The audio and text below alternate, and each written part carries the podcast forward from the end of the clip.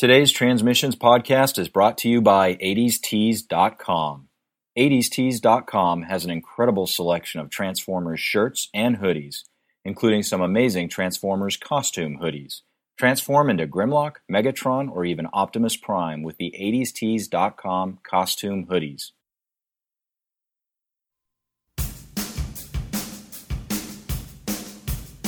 Hello, all sentient beings, and welcome to the Transmissions Podcast, where we talk about all news, toys, and comic books related to the Transformers.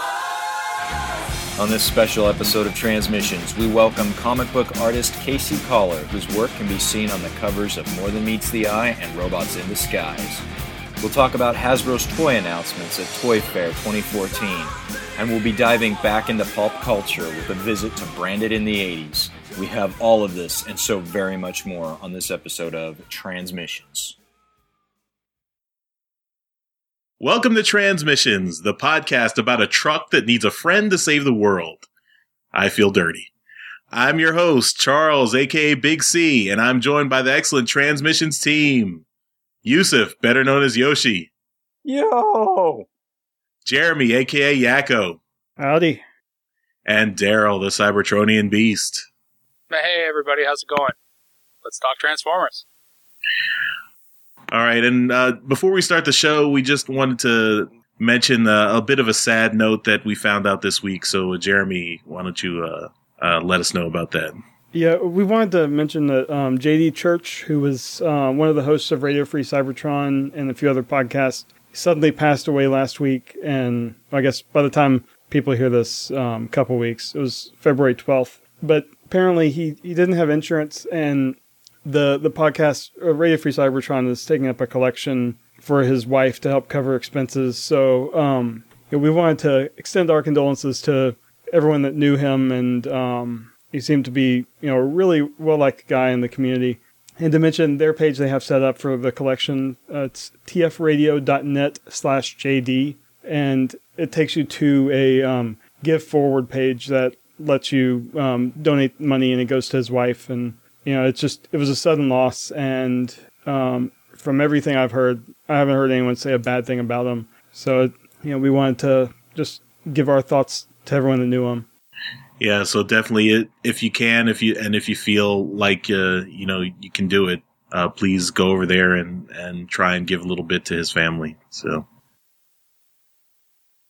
All right, so uh, we're going to move on with the show, and we do have a special guest this week. So, uh, Yoshi, why don't you tell us who you've brought with you today? I have brought Mister Casey Coller. Um, he's a comic book artist for I D W Publishing, who's made a name for himself as a cover artist. Uh, he broke into the industry having made the uh, uh, homage cover of The Killing Joke for All Hell Megatron issue one. Casey, thanks for being here. Hey, thanks for having me, guys. Uh, are you ready for some serious, hard-hitting questions? Yes, the more serious, the better. All right.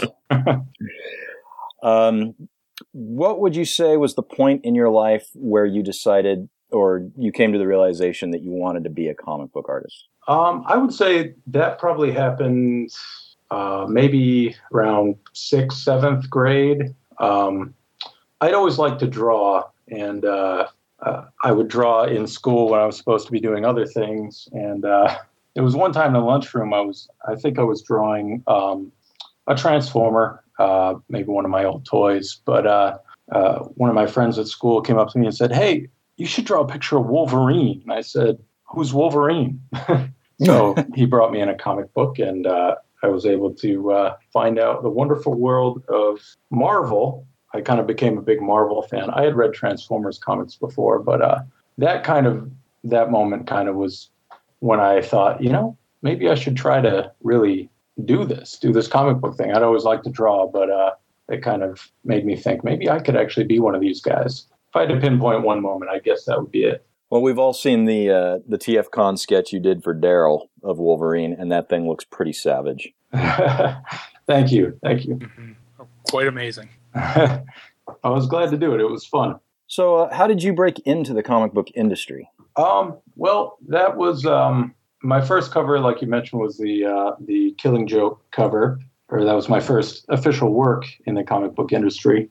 Um, I think I got their attention by there was a there was a contest on the I D W forums, a, a cover artist contest, um, which a lot of people entered, and uh, surprisingly to me, I actually wound up winning. Um, going into the last round, I honestly I saw some of the other talent in there, and I was like, "Oh my God, there's no way I'm going to win this thing," and uh, so I wound up winning it. Uh, and then. You know, there was never really any guaranteed work out of that deal. Um, they said they would, you know, your work would be shown to like Chris Ryall and, and the head editors at I D W. Um, but a few weeks had gone by and I hadn't really heard anything from them about, you know, getting work. Um, and so I decided to, uh, I, I found out this thing called BotCon was going on in uh, Cincinnati. And uh, I bought myself a plane ticket and headed on down there. I met uh, Denton Tipton and Chris Mowry and a couple other people at I D W and just basically introduced myself and, uh, you know, tried to give them a face to to put with the name. They they had uh, heard of me from the cover contest, and uh, I gave them a portfolio and just, I try not to bug them too much, but just basically make myself known. I had a good time at the convention, went home, and Uh, couldn't have been more than a week or two later, I, I got an email from Chris Ryall with the uh, job offer for the Killing Joke cover. Um, and that was an idea that was already put together by uh, Mario Coleman, who uh, ran Apocalypse Comics in England, who are the ones who um, commissioned that cover. And uh, they needed somebody to do it on the fly, and I was very happy to be that guy. And uh, so that's kind of how it all happened. Was that your first attempt to break into the industry? Um, I suppose it would have been my first um, recent attempt. I back out of high school, like way longer ago than I'd like to think. Like in the uh, mid nineties, I, I applied to Marvel and D C and got uh, you know the the rejection letters and stuff, and uh, you know that kind of put me off of it. I, I guess you know I, I wasn't like shattered or anything, but I was just kind of like, oh, well, I guess that's not going to work out, and just kind of moved on. I didn't really keep at it, but um, I'd say a good, I guess almost ten years had gone by since I really gave it another thought again to, uh, you know, that, that had to be around nineteen ninety-five, and it was two thousand eight when I got my first cover. So I had been kind of working at it for maybe a year or two before I finally got that break. So yeah, it, that was my first more recent attempt to get back in. I, I, I just had that luck, that good fortune of having that cover contest come around and, and somehow managing to win it. Okay. Um, was there, was there any specific event or anything that got you into drawing, or was that just something you always did whenever you had spare time? It's something I, I kind of always remember doing, even going back to being uh, a really little kid. I, I remember I would literally take my toys and uh, my markers, and I would put my toy on top of a piece of paper and trace around it with like a black marker. And then I'd pull the toy away and look at it and then kind of fill in the rest with the colors. And, uh, you know, just being into cartoons and, and stuff like that, I, I guess I just kind of was... Uh, I don't know, attracted to the uh, animation and stuff, and just kind of kept on trying to draw. So yeah, I guess as long as I can remember, I've been uh, kind of attracted to drawing. Cool. Uh, many in the fandom have rallied behind your work in hopes that you might do regular interiors for a book. Um, is there any reason why you haven't or, or aren't doing that kind of work? Uh, yeah, the, the main reason is uh, that I, I, I do have another job that... Uh, It, it provides really well for myself and my family. Um, I guess I've got to be careful how I say this. I don't want to say anything, you know, to make I D W look bad, but uh, it's just the good fortune of this other job that, uh, you know, they they pay me pretty well. Plus, you know, I get uh, benefits and, and, you know, contributions towards a four oh one k and things like that, where freelance work doesn't really do that for you. Right. So... You know, right now that that's pretty much the smartest thing for, for me to be doing. But, you know, I'm always looking for opportunities. Um, you know, if something were to come up, I wouldn't rule it out, I guess is what, what I'm looking to say, uh, you know, returning to a, a comic book at some point. But um, right now that that's really the best choice for, for me and my family. But I, I'm really happy that I D W is kind of cool with me staying on board uh, with covers um, and, you know, the occasional fill-in work here and there. So are we. Thank you. It's nice to, to, you know, I feel like, um, you know, I don't want people to forget about me. So it's nice that uh, I, I see online people, people kind of on uh, Twitter or Facebook or whatever will kind of reach out to me and, and uh, you know, let me know that, uh, you know, they they like my work and wish I could do more. And it makes me feel bad that I can't. But at the same time, it's nice to know that my work is appreciated still and not not really forgotten. Charles, you got a follow-up question? Yeah, uh, I just noticed that we've been getting a lot of covers from you on Dark Cybertron, and I was, and also with all the the spoiler images that were released last month. I think those were all uh, covers by you for the the upcoming three books that are coming out in April. And I was I was just wondering if you're going to continue on covers with, on like all the titles going forward, or if you're sticking on on one particular book.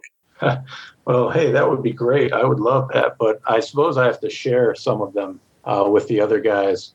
Um, I, I'll still be the regular guy on R I D, and um, I don't know. They seem to like to reach out to me when they have something, um, something different, something special. Like uh, I, I know I'm not unique in that way because uh, Livio also had the three covers for those same three issues that kind of connect together. It was funny. I didn't. It's kind of a similar thought to what, what I did with my three covers, and, and neither of us had any idea what the other one was doing. But um, okay. Uh, and like the um, rock and roll album covers that I did last year, like the David Bowie uh, and the uh, Beatles Sergeant Pepper cover that I did, like the, I'm lucky enough that they, they reach out to me for things like that sometimes. But um, as far as my regular gig, it'll it'll just be the R I D covers, hopefully for a long time. Okay. Did did you come up with the idea for those rock and roll covers last year? Uh, no, they were chosen by the, the writers of, of each comic.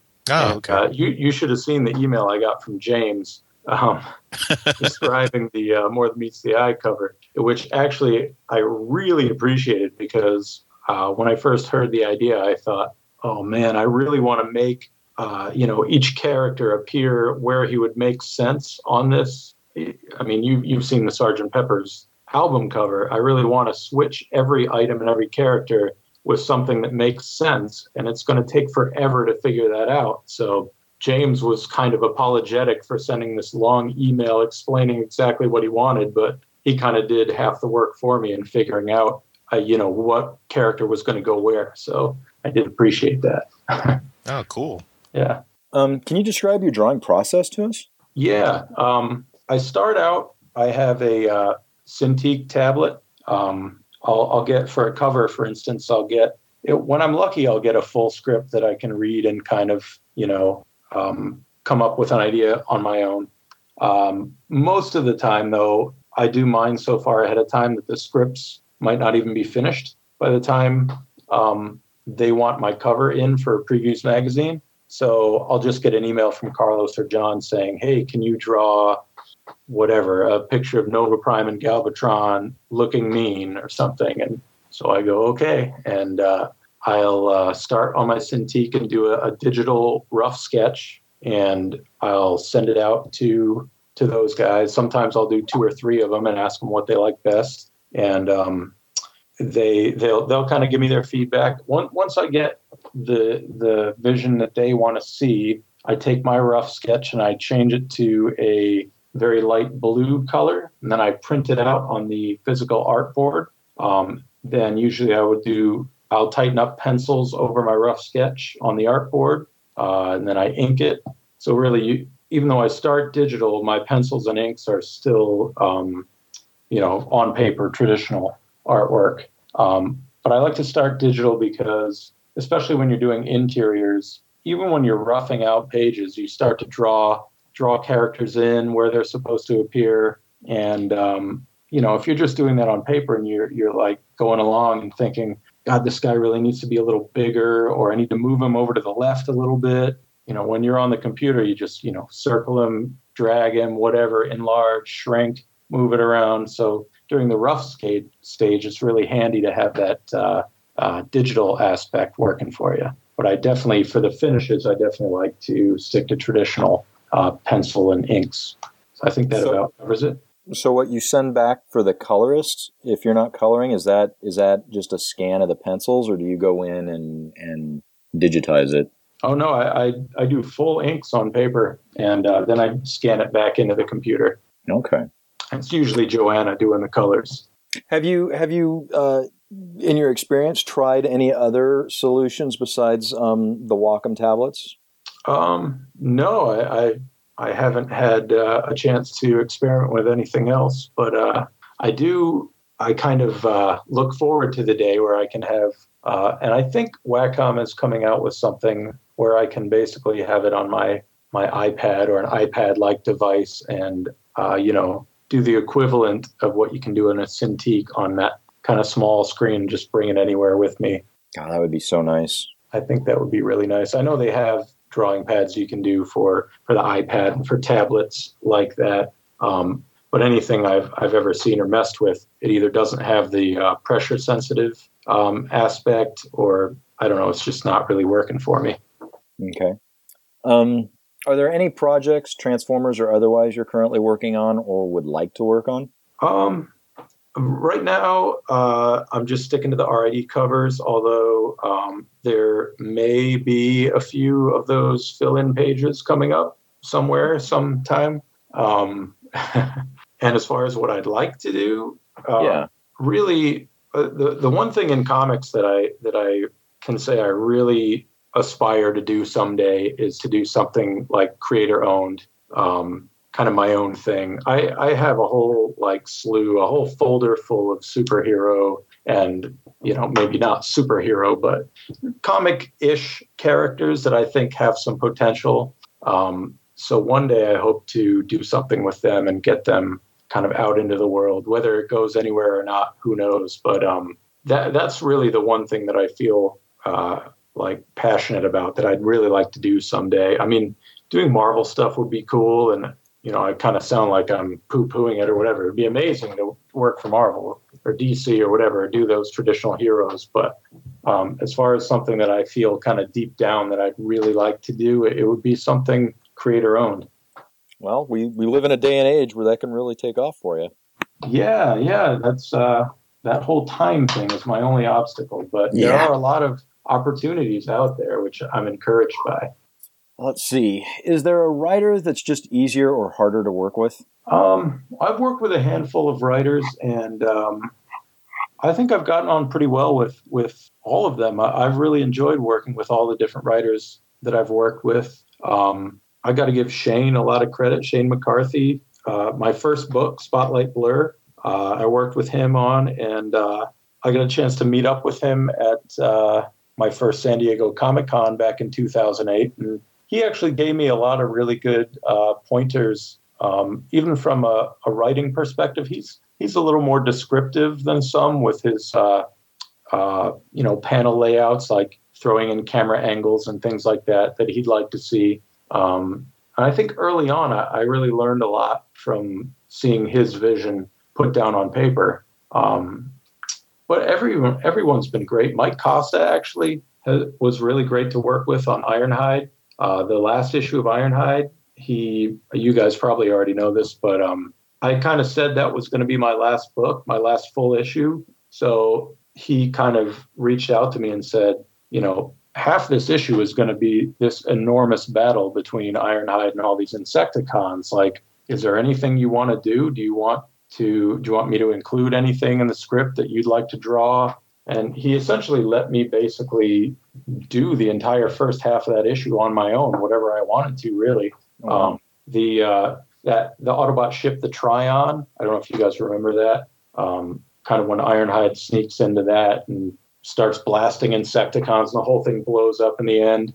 Um, that ship I kind of got to design back in All Hell Megatron number five, and it crashed on Cybertron. So I told him, you know, I think it'd be cool if if they stumbled across the Tryon. So he kind of took that and went with it and wrote the sequence where he starts blasting and then the ship blows up and the whole thing. But it was really cool of him, I thought, to reach out to me and, and uh, you know, offer me the chance to essentially write the entire action sequence uh, as I drew it in, in that last issue of Ironhide. And he, he wrote me a very nice uh, message to try to beg me to come back for um, Transformers number thirty-one, which, which obviously I did. So I really enjoyed working with Mike. And, and again, this isn't to say anything.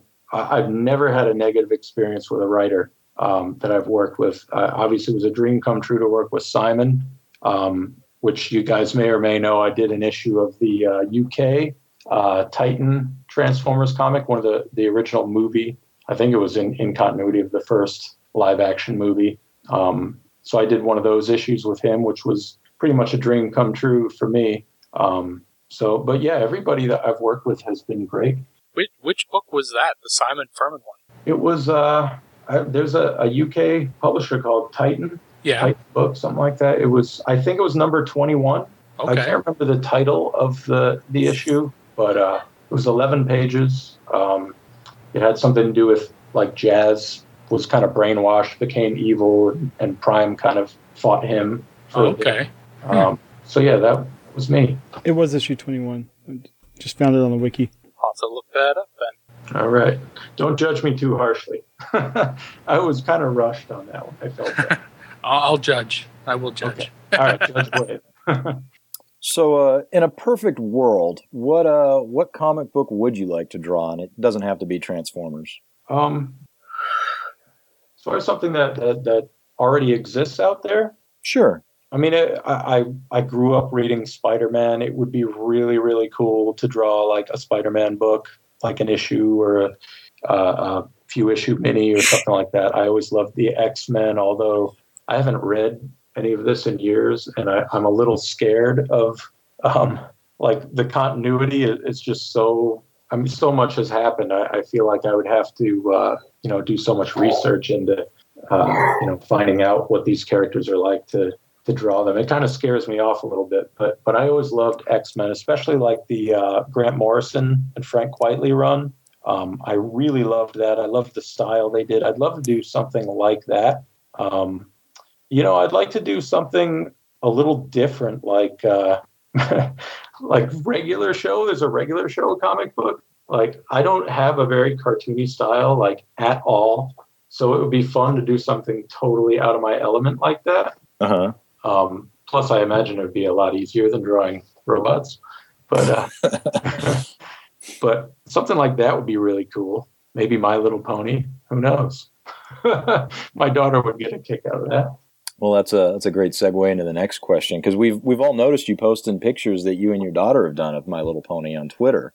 Yes. Um, it, is is this a sign that she might be looking into getting into that business, or is this just the two of you having fun and sharing it? Really, it's just it's just us having fun. She's a really, really good little artist. She's eight years old right now, and um, we've been drawing together since she could hold a pencil. Uh, we used to I used to work uh, a second shift job, so I would be with her all day when she was really young. You know, one, two, three. I can't remember exactly what point we started to scribble on paper, but we would just literally, I, I have notepads filled with her scribbles, with my scribbles, I guess I'll say. Um, so she is a really good little artist, especially for an eight-year-old. And uh, obviously she loves My Little Pony. So we have fun drawing that together. Um, and she, she does talk about, you know, maybe someday I could be an artist like you, Daddy, um, which would be cool. Uh, I could also see her doing something, you know, and with like animal rights. She's very passionate for an eight-year-old about animal rights and, and, you know, social justice and things like that. She's a, a really wonderful little girl. And I'm not just saying that because I'm her dad, but uh, she, I could totally see her uh, becoming an artist. She She's really good. That's really cool. I think we'd all like to see a father-daughter team at some point. Yeah, you know, I thought about bringing her to a convention and having her sit next to me, and you know, with how, how popular My Little Pony is in pop culture, she could probably, you know, sell some sketches and prints. Who knows? Heck yeah, my wife would buy them. That's for sure. Yeah, I, I know a lot of people would. All right. So, as somebody that's actually working in the comics industry, what what is your take on the whole digital versus physical comics market? I like having the option of digital comics. uh, it's been a really good resource for me. Um, I know I, I've needed reference for a few things. There was some stuff that, you know, I couldn't find really clear pictures on a Google search or whatever. And, you know, I know the book's out there, so I'll just jump onto Comixology and, and grab the issue and then, uh, you know, have the reference I need.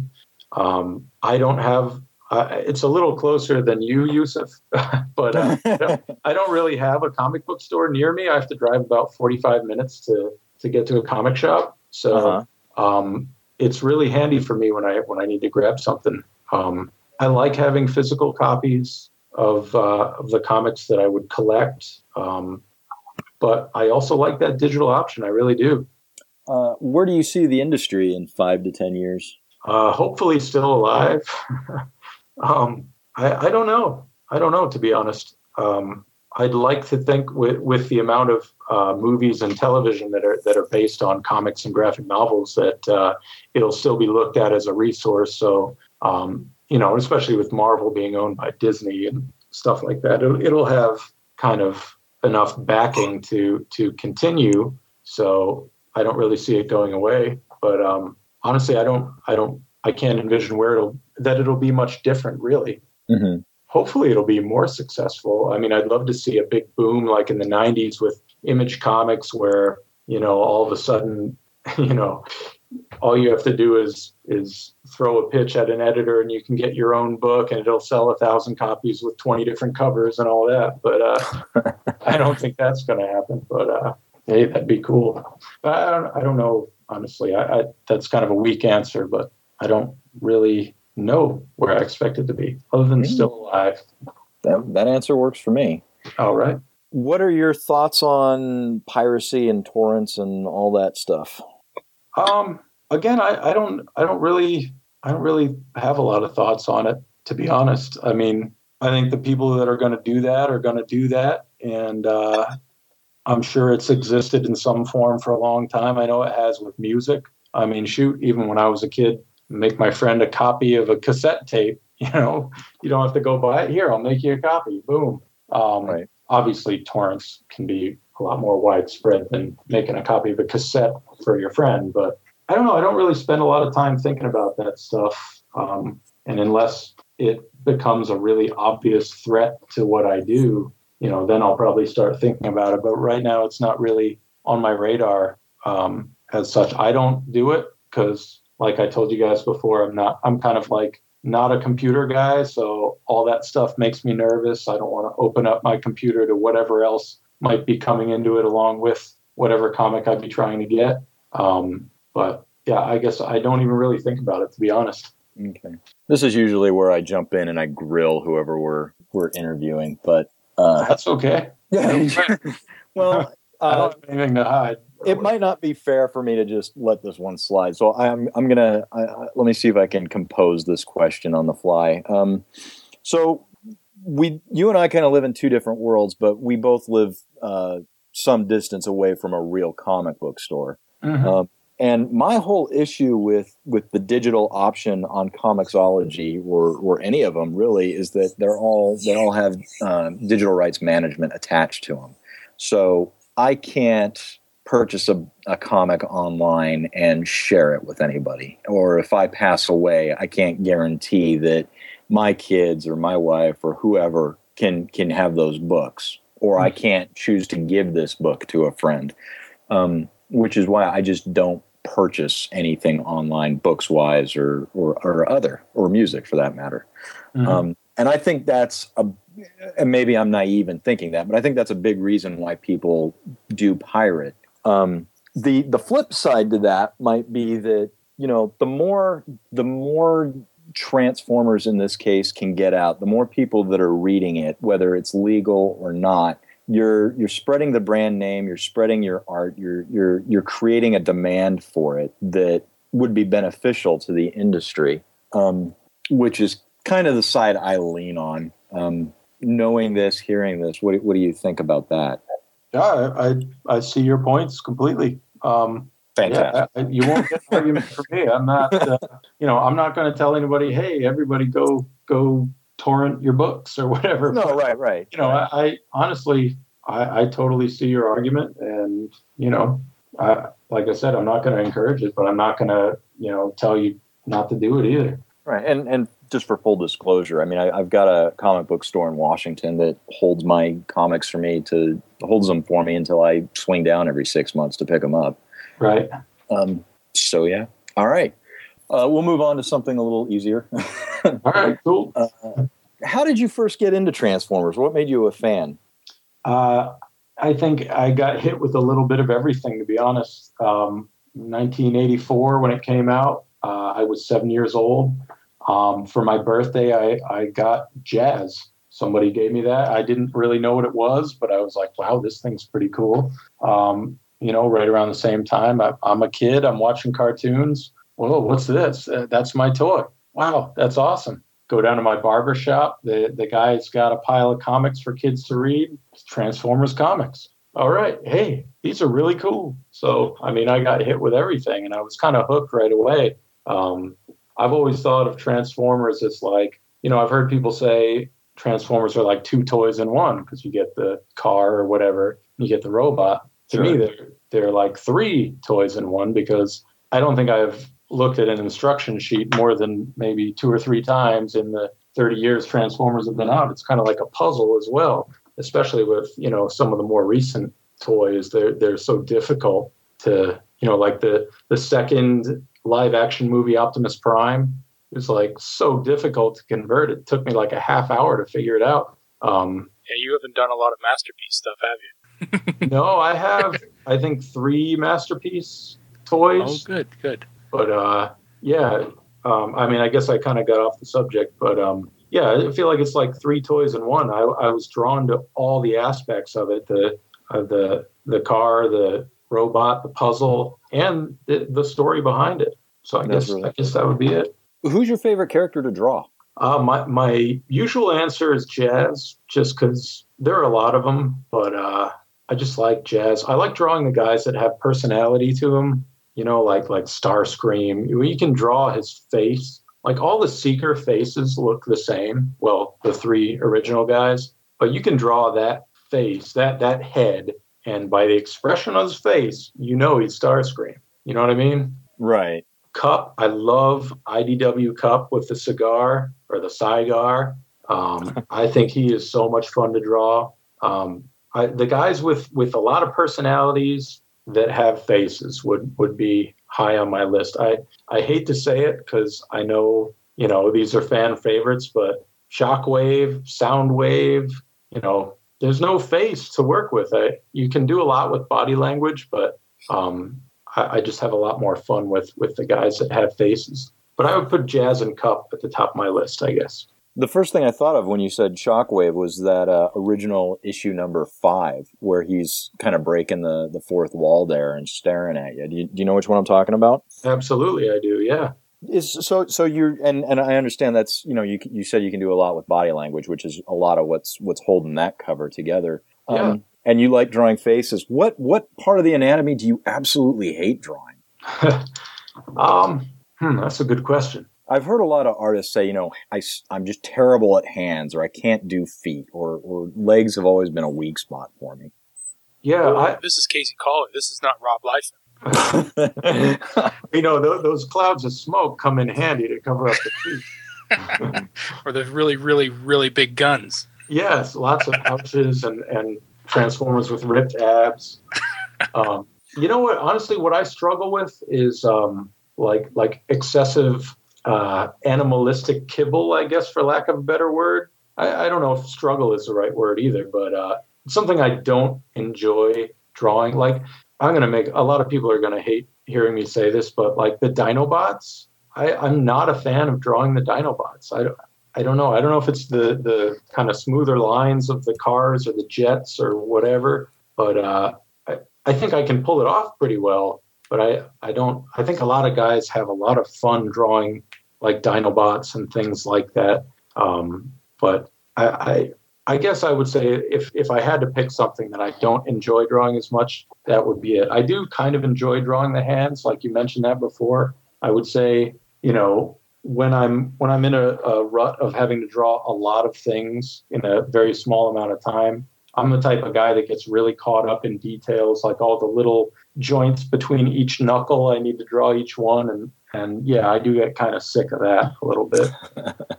um, so yeah, I guess that, that could be on my list too, but I, there's not really any, any aspect that I really hate, hate doing, other than the one thing that I hate doing is rushing something. Um, and I think that's just kind of part of the way, the way that I'm made up. I, I I don't like to draw a character. Like if there's a character that has, you know, a vent on his forearm that's facing a certain way and it can be at all vid- visible in whatever panel or picture I'm drawing, I have to include that vent in the drawing. You know, I, I can't just skip it. It drives me crazy. So I, that's something that I don't enjoy. It's having to rush my work. Mm-hmm. That movie book I mentioned earlier, I had to take a lot of shortcuts on that. And, uh, you know, I don't think it's terrible, but, you know, it, it did bother me. I, like, I look at those drawings and think, oh, my God, I, I skipped so much that I should have done there. Um, so, yeah, I guess that's something that bothers me. But, you know, I get over it pretty quickly. I've heard a lot of people talking about how, like, Optimus Prime is one of those that it's hard to draw because basically it's a faceplate and two eyes. But, I mean, I'm, I'm looking at your co- cover for R I D twenty-six when it's Optimus versus Optimus, and I mean, yeah, yeah. there there's a lot going on in the, those faces, even though, you know, you, you just see the eyes, and it seems to me like certain artists can, can get a lot of emotion out of just that little bit. Yeah, yeah, that that's a big, those eyes, that that's, you can do a lot with the eyes, and, you know, the angle of the head, where the way you show it, it can be very, very heroic looking, or, or, you know, very menacing, that sharp angle of the faceplate. Mm-hmm. You know, you can use that to, to, you know, alter the emotion you're trying to show. Uh, yeah, Prime, I, I definitely don't have a problem with him. I don't really have a problem with anybody, but uh, I, I do enjoy drawing Prime. And I think, yeah, you can you can get a lot of emotion, even with that faceplate. I'm not a fan of when he takes off the faceplate, but... Uh, yeah, it's like he's naked. Yeah.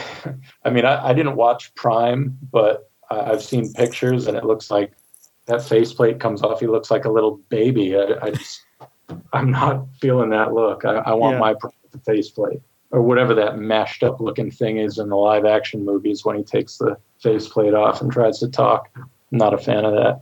Yeah, I don't understand why they keep doing that, because they, they must know that people want him to have the faceplate plate on, because on all the toys, he always has the faceplate on. They never have a toy with his mouth showing. But well, they had the Orion Pax figure just now. Okay, well, that, that... It, it looks so weird. Yeah. Technicalities. Yeah, I don't know. I mean, if I had to guess, I would say um, my guess would be that they are trying to make the character more relatable to, like, non-Transformer fans. Um, you know, that like the, the parents that take their kids to see the movie, or whatever, the, the teenagers that just want to go see a, you know, a summer blockbuster or whatever. Um, maybe they feel like having a face will be more relatable for them. I don't know. That's just a totally wild guess. But yeah, I, I've had the same thoughts. But I mean, a, a huge generation of people seem to relate to the character just fine, you know, from the yeah. eighties. It, it's one of the, to me, it's one of those things that's completely unnecessary. And some, yeah. some goober in a boardroom thought of it, and they have no idea what they're talking about. But no, everybody's afraid to say no to them. Right. So. That's my opinion. I do like how in, in Spotlight Orion Pax, like, one of the whole running gags was he wanted to get back to his body with a faceplate. Yeah. Yeah, they, they had a little fun with that one. That was cool. At, at the risk of derailing the interview for going on a rant on the live-action movie, uh, I'll just mention that, yeah, I, I agree with uh, with your point about, you know, them making that decision, but that kind of confuses me, because with Bumblebee, where Bumblebee's supposed to be the guy that everyone's supposed to relate to, he had a face in the cartoon, and they took it away for the live action movie. Yeah, and they al- and they also made him a mute, which I still have a problem with. But yeah, I, I I can't figure that out, to be honest. I, I don't really spend a lot of time trying to, but yeah. you know, it.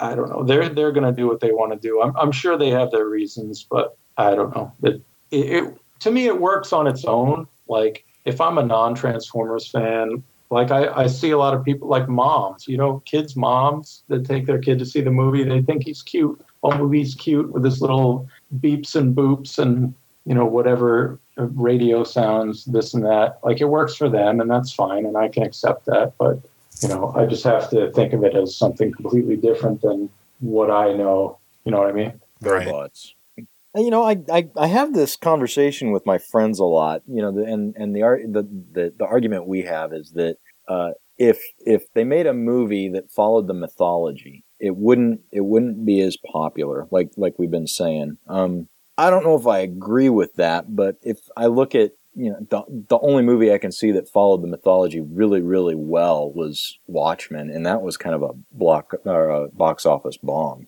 Yeah, I, I, yeah, we can go totally off the rails here. I really did not like that movie. Oh, really? I thought it totally missed the point um, of the book in, in a lot of a lot of areas. I, I should actually correct myself. I don't want to say I really disliked it, but it was one of those deals where I had really high hopes and it didn't meet up with my expectations. You're not, uh, you're not a fan of Humongous Blue Penis? Yeah, that that was a little bit unnecessary. I, I guess you could say that. You know, maybe I'll add that to like my uh, you know, Facebook or Twitter profile. Not a fan of Big Blue Penis.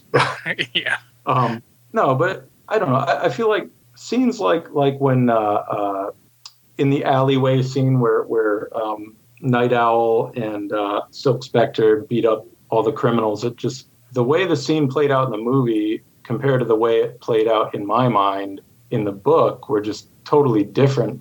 Um, I don't know. I, I thought the movie was okay, really. I I, I own it. I, I have it. I, I didn't hate it, but I didn't think it lived up to the uh, to the comic. And I don't really know if that's possible. One of those things where, like, you can't do, like, unless it, you're going to do, like, a Lord of the Rings thing where you make it into three movies or whatever. Um, Hobbit, I should say.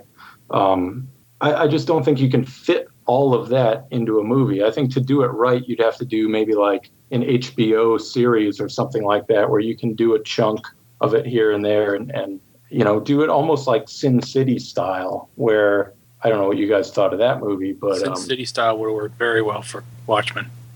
Yeah, or you could literally almost shoot it panel for panel and have a narration go through the, you know, it's so word heavy in the book that it would probably bore the crap out of a lot of people. But yeah. uh, people like me, I would love it. Um, mm-hmm. You know, all the newspaper clippings and the, the uh, pirate comic and all of that. Yeah. You know, it, they did make that, that pirate comic into a movie too, eh? That was. Like, I think uh, they did. Yeah. And uh, you had to go searching for that. But, you know, it, it is out there. Well, if you get the ultimate mega deluxe triple dip version of Watchmen, it's included. I mean, it's like a four hour movie at that point because they put all the deleted stuff in it and yeah. they put the pirate comic in it. And, you know, I guess the only thing I can say to, to everything that's being said is, you know, they'll they'll never screw up the comic. We will always have that. Yeah. Right. Yeah. And I, I honestly I appreciated their efforts. And, and you know, I don't want to, I guess I'm kind of back backing off a little bit. Um, But I no, wanna... you hate the movie. It's understood. Yeah, yeah, no, I don't. I don't hate the movie. I just had such high hopes for it, and it didn't quite meet it. But but I think going back to Transformers, um, I don't know if they, if they followed the the original mythology. I don't know if it would it would translate well. But I think we would sure enjoy it. Has there ever been anything uh, that you've done that's been published that you wish you had a second chance at it? Uh, yeah, I think we, we mentioned it a couple times. That U K book, I would I would uh, other than the fact that it would mean I would have to draw live action movie characters. Um, I would like to uh, have a second chance at that because I think I could have done uh, a lot better. But um, other than that, I think I'm pretty well satisfied with, with most of my work. I am a pretty harsh critic of my own work, but I also really believe in in moving on and and. You know, instead of reworking what you've already done, move to the next thing and take the lessons you learn and apply it to that. Mm-hmm. But uh, yeah, yeah, I would say that U K book, I would, I would probably like to go back and improve upon it a little bit. Gotcha. Really, mostly for the fact that it was my work with Simon, and I really hold him in such high regard. And um, I'd love to work with him again on something, but uh, you know, I w- I'd want to give him my best effort. You know what I mean? Right. right. I can totally understand that. Okay. Um, so what are your plans for attending conventions this year? Uh, well, there are quite a few I plan on attending, but uh, I'm supposed to let them announce it. So oh. I'll be I'll be at uh, you know, some places where you guys have seen me before, I suppose, um, and maybe a couple of new places too. Can you can you tell us roughly how many conventions you want to attend this year? I'm thinking I'll probably do about a half dozen, uh, give or take. I mean, I haven't decided completely on, on some of them. I'm still on the fence on, but um, I'd say, yeah, maybe six or seven w- would sound about right. Okay. Any, any Canadian places? that might be one that I'm. That might be one that I'm still undecided on. But I, I am pretty excited that uh, that same convention is opening up something in Chicago. That's right. Daryl, you should totally have him draw an atomically correct Doctor Manhattan. Yeah, I might, I might have to make the price pretty high on that one. What is the price for my dignity? Right. Color it. Just the penis. I want, yeah. I, I'd love to ruin a sketch cover of a Watchmen book with that. That would be great. Wouldn't quite live up to the Wolverine uh, and Shauna the She-Devil thing. I don't think anybody would want to see that either. Or at least a lot of people wouldn't. Some people probably would. Not many, no. Let's see. Casey, do you have a convention story that stands out as a favorite? Uh, I don't really have a uh, like a particular favorite um, story, but I, I think what I really like, you mentioned Canada, I, I really like meeting fans from around the world. Um, I, I like meeting fans from, you know, locally too. Um, but it's really cool to, to meet, like there's these folks that come from Japan to BotCon every year and, and come to my table. And I, I just love trying to converse with them, even though, you know, their English isn't great and my Japanese basically is non-existent. But, um, you know, it's just so cool to think that, that there's people all over the world that really love this stuff, um, you know, as much as I do. And, you know, getting a chance to, to talk with everybody from, uh, you know, far and wide. Uh, so I'd say not one particular s- story, but, yeah, just really meeting everybody that comes to these conventions and really cares about the stuff that you do is definitely my, my favorite part. I bet that's pretty cool. Yeah, definitely. Uh, you mentioned uh, before we started recording that uh, you had listened to the interview we did with uh, Andrew Griffith. Um, now, he mentioned that... Uh, He is yet to sign uh, a pair of breasts. Have, uh, have, have you done that yet? Uh, no, but I signed a bra once. Ooh. Well, they weren't wearing it at the time. Oh. That was, uh, I like to tell the first part of that story. um, yeah, that was actually at a convention in England. It wasn't Auto Assembly. It was something called London Film and Comic Con. There were these two girls going around to different tables, and they, they had a bra, and they were having everybody sign it. So it was kind of fun, but no, not not exactly what you were thinking of there. But will you sign up breasts? Um, depends on if my wife is listening to this podcast or not, and if she's present. Well, let's uh, let's just say that I'm I'm waiting to find out the answer to that question, just like you are.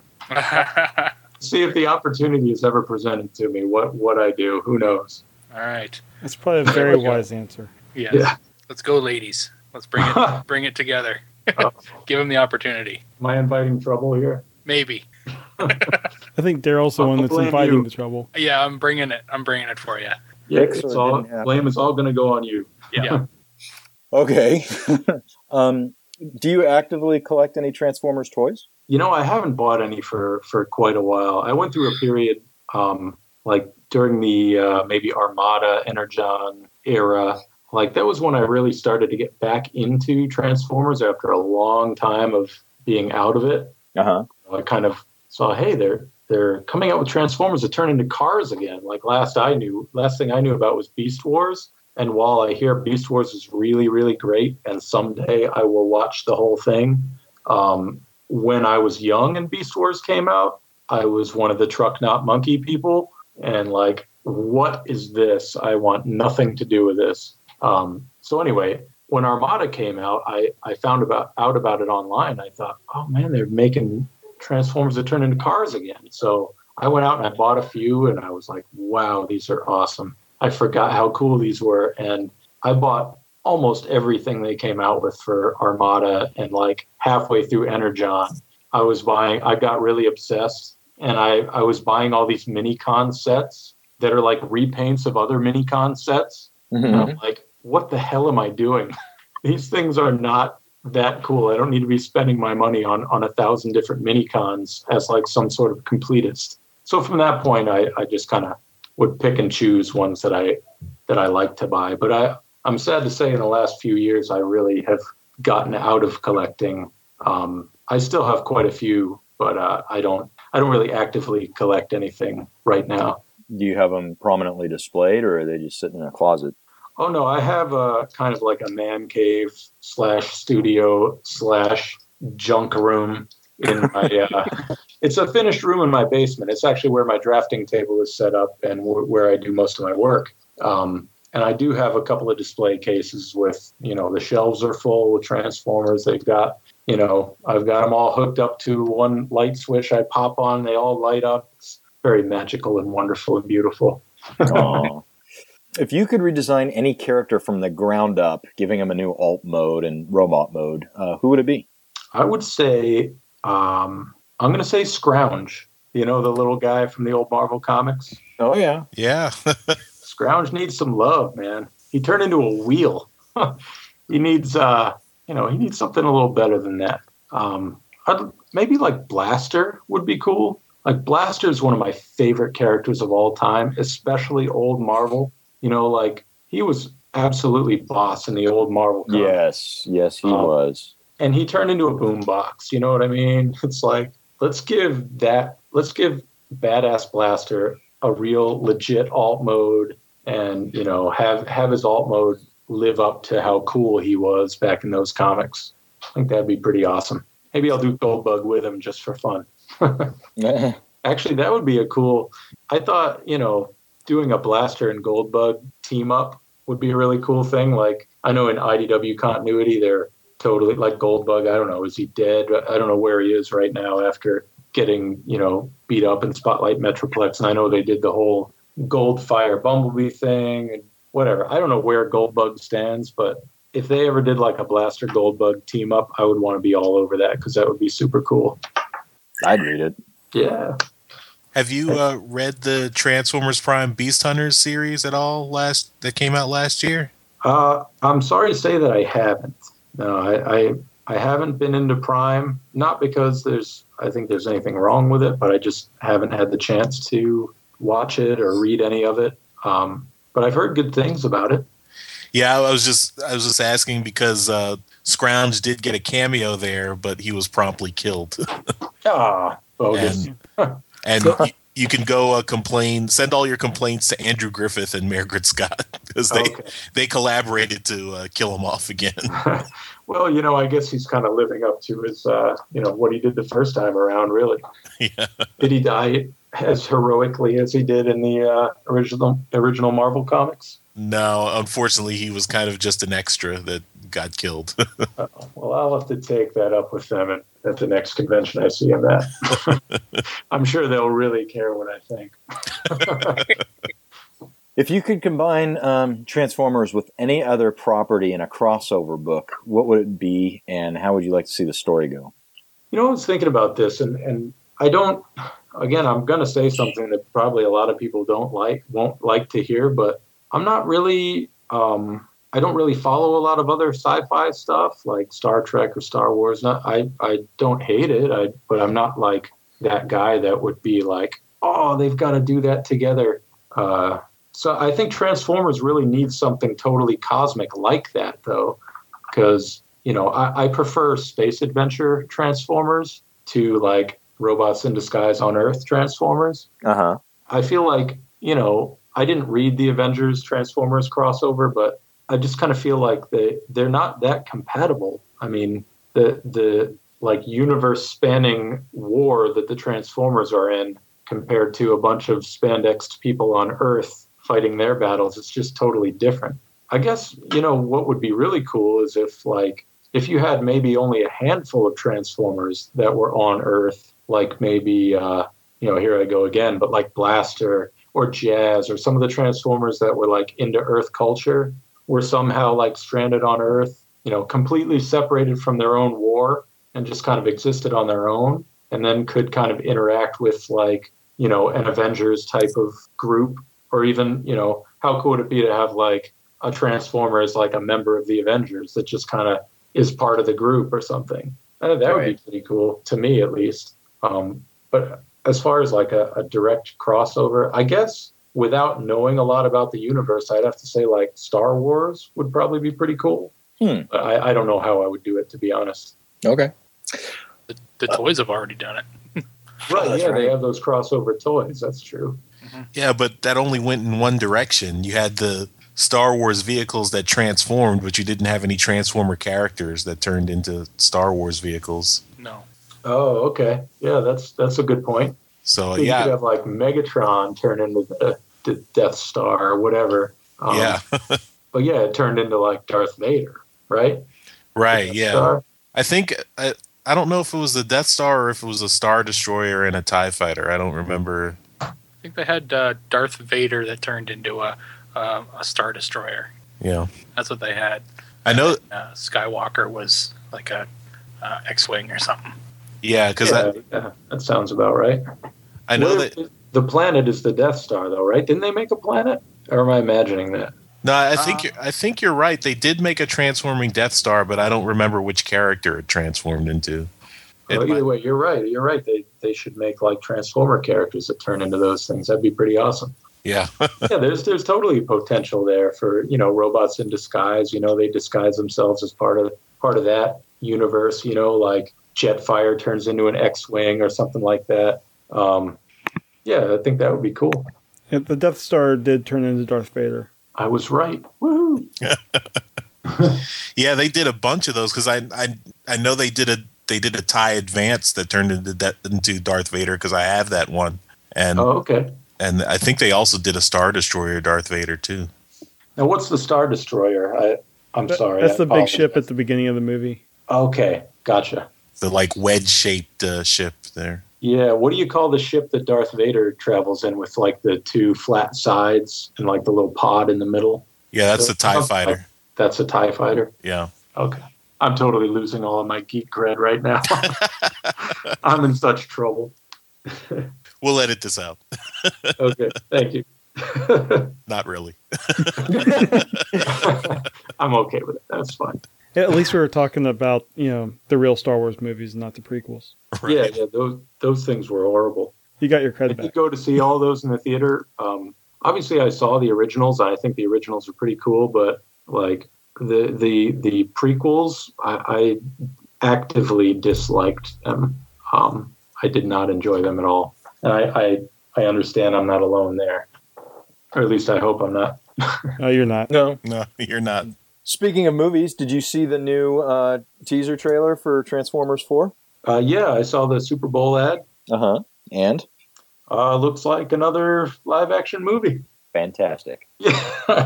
I don't know. I I, I don't want to judge it. I, I'll go see it, I think. Um, but, you know, I don't I don't know. It's not really my thing. I, I did, I have to admit, um, the, the third Bay movie, um, Dark of the Moon, is that right? That's the right. Yeah. Yeah, um, that was one of the few movies that I actually saw in three D where I did enjoy the three D effects quite a bit. Um, but uh, yeah, I don't know. I, I think it'll be pretty cool visually, probably the fourth movie, the Dinobots, will probably be really cool. Um, so yeah, uh, there you go. That's that's what I think. Okay. My detailed thoughts on it. Right would there. you uh, would you consider taking your daughter to see it, or is she no. uh, just not into it? No, uh, I wouldn't for other reasons, but uh, she she doesn't really have a lot of interest in, in Transformers. Um, I think she appreciates what I do, but, you know, like I I was able to acquire a couple of My Little Pony books, which she, okay. she absolutely loves. But, you know, I, I my friends laugh because I, I tell them, I, I say, hey, you know, I'll get my comps in the mail and say, hey, do you, do you want one of Daddy's books? And she's literally said to me, yeah, I'm not really into that, Daddy. So she's, you know, she's really, she's good about it, but Transformers aren't really her thing. And uh, definitely, I wouldn't take her to the live-action movies anyway, because there's a lot of stuff in there that I'm not ready for her to see. Yeah. Well, I have a four and a half year old daughter, and and we've recently, well, within the last three or four months, we sat down and periodically would watch the the first three Bay movies just to uh, just to go through them, and she's been pretty good with them. But you'd have to cover her eyes a couple of times when it got a little scary. But uh, yeah, but but I don't I don't I don't think that the, the theater would be the right place to take her for something like that at four and a half. But yeah, eight eight's a, a better age. But uh, if if she's not into it, she's not into it, right? Yeah, yeah, that's true. And I'm not judging either. Hey, but whatever, whatever money anybody else is into, that's cool. But uh, yeah, that's it's just not really her thing. Yeah. So Casey, yeah, what's the last good book you read? Um, well, unfortunately, I don't really get to read much. Um, honestly, I try to read. I can't even read a full comic book. I I'll like sit in a chair and start reading, and I'll be asleep halfway through it. Um. That's a bit of an exaggeration, but um, I haven't read a book book in a long time. I would say the last thing outside of Transformers I read was um, I read the first half of uh, Avengers Arena. I don't know if any of you guys read that. Um, it's kind of like a Hunger Games-like thing featuring some of the young Avengers and, you know, young Marvel characters, uh-huh. um, which I found out about uh, last year at Free Comic Book Day. I sat down with the guy who writes that, Dennis Hopeless. He shared a table with me. And uh, so I picked up his books, and I, I, I really thought it was pretty enjoyable. Um, but I haven't honestly read, like, probably the last really good book I read would be would have been like We Three or something, which would have been a long time ago. Um, so for the technical answer, yeah, I'll give you Avengers Arena, or at least the first half of it. Okay. Have any of you read that? Or heard about it? Uh, I haven't heard of either of those those uh, suggestions. Oh, you've got to look up We Three. Do you like animals at all? Sure, I'm not heartless. Do you like have a dog, cat, anything like uh, that? I used to. He lives okay. in Alaska. They have moose. Well, unfortunately, there's no moose in, in We Three, but uh, I, it's pretty cool. It's it's Morrison and Quietly, and it's it's only three issues. And it's a little self-contained story about these three animals that are basically used as uh, weapons. They're they're kind of, you know, enhanced with these, you know, technological suits and things implanted in their brains and stuff and turned into weapons. But they really uh, they really nail like the, the stereotypical personality of a dog, a cat, and the third one is a rabbit, which doesn't have much personality, and they kind of nail that too. Um, But I found it really, really enjoyable. So, you know, if you're looking to have a little uh, quick read there, read something interesting, you can uh, look up We Three. I will certainly do that. All right, cool. Let me know what you think of it. Yeah, I got your email. I will. All right. um, are you've been on a couple of podcasts. You've uh, you've you've done interviews before. Is there any question that you would like to be asked that you're never asked? Uh, no, none that I can think of. Okay. Okay. Sorry. No, no, no, no. This is where we uh, move on to the rapid fire questions. We just have a little fun. We ask some silly questions. Are you ready? Sure. Fire away. All right. We'll go as fast as we can. Autobot or Decepticon? Autobot. Uh, Transformers movie one, two, or three? Mm, one. Okay. Uh, Megan Fox or Rosie Huntington, uh, however you say her last name, Whiteley? Uh, can I say neither? Yes. Okay. All right. Uh, More Than Meets the Eyes or Robots in Disguise? Oh, Robots in Disguise. I, I hey, I love those guys at More Than Meets the Eye, but I've got to be loyal. uh, third-party toys, yes or no? Uh, I don't own any, but I don't have a problem with them. Okay. Um, cats or dogs? Um, cats. Coffee or t- okay. Uh, coffee or tea? Coffee. Uh, chicken or steak? Neither. Pepsi or Coke? Neither. Burger King or McDonald's? Neither. I see a trend here. What do you eat? Bread and water. No. I drink mostly water. I, I drink water and coffee. I, I barely drink anything other than that, you know, unless I'm out or whatever. But but for an everyday thing, water, pretty much water, two cups of coffee a day. And I don't do the fast food thing anymore. I used to house McDonald's and Burger King like you wouldn't believe, Yeah. I ate five Whoppers in a sitting once, but uh, those days are long behind me. Sorry, I got off the rapid fire thing. No, you're you're totally fine. It's interesting to learn all this stuff. uh, history or science? Um, science. Xbox or PlayStation? PlayStation. Call of Duty? Talking like P S two. That's the last. Okay. um, have you played Call of Duty or Battlefield? Uh, no. Okay. P C or Mac? P C. iPhone or Android? Um, iPhone, I guess. Okay. Marvel or D C Comics? Marvel. And your favorite character from Marvel? Spider-Man, I guess. Okay. Stallone or Schwarzenegger? Arnold. uh, Scarlett Johansson or Angelina Jolie? Uh, let's go with Black Widow. All right. Uh, Twilight or Hunger Games? Uh, definitely not Twilight. Uh, Hunger Games. Pixar or DreamWorks? Pixar. Star Wars or Star Trek? Um, Star Wars. Simpsons or Family Guy? Mm, Simpsons. Okay.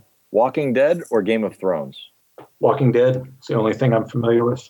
Uh, sports. N F L, N L, M L B, uh, N H L, or N B A? Um, go Major League Baseball. All right. Porsche Ferrari. In Alaska, though, huh? Who do you root for in Alaska? Sorry, I'm breaking off the rabbit. No, it's totally fine. Um, if you're an Alaskan, you root for everybody, and then at the Super Bowl, you go for the Seahawks. All right. Uh, Porsche, Ferrari, or Lamborghini? Porsche. Blonde, brunette, or redhead? Brunette. All right.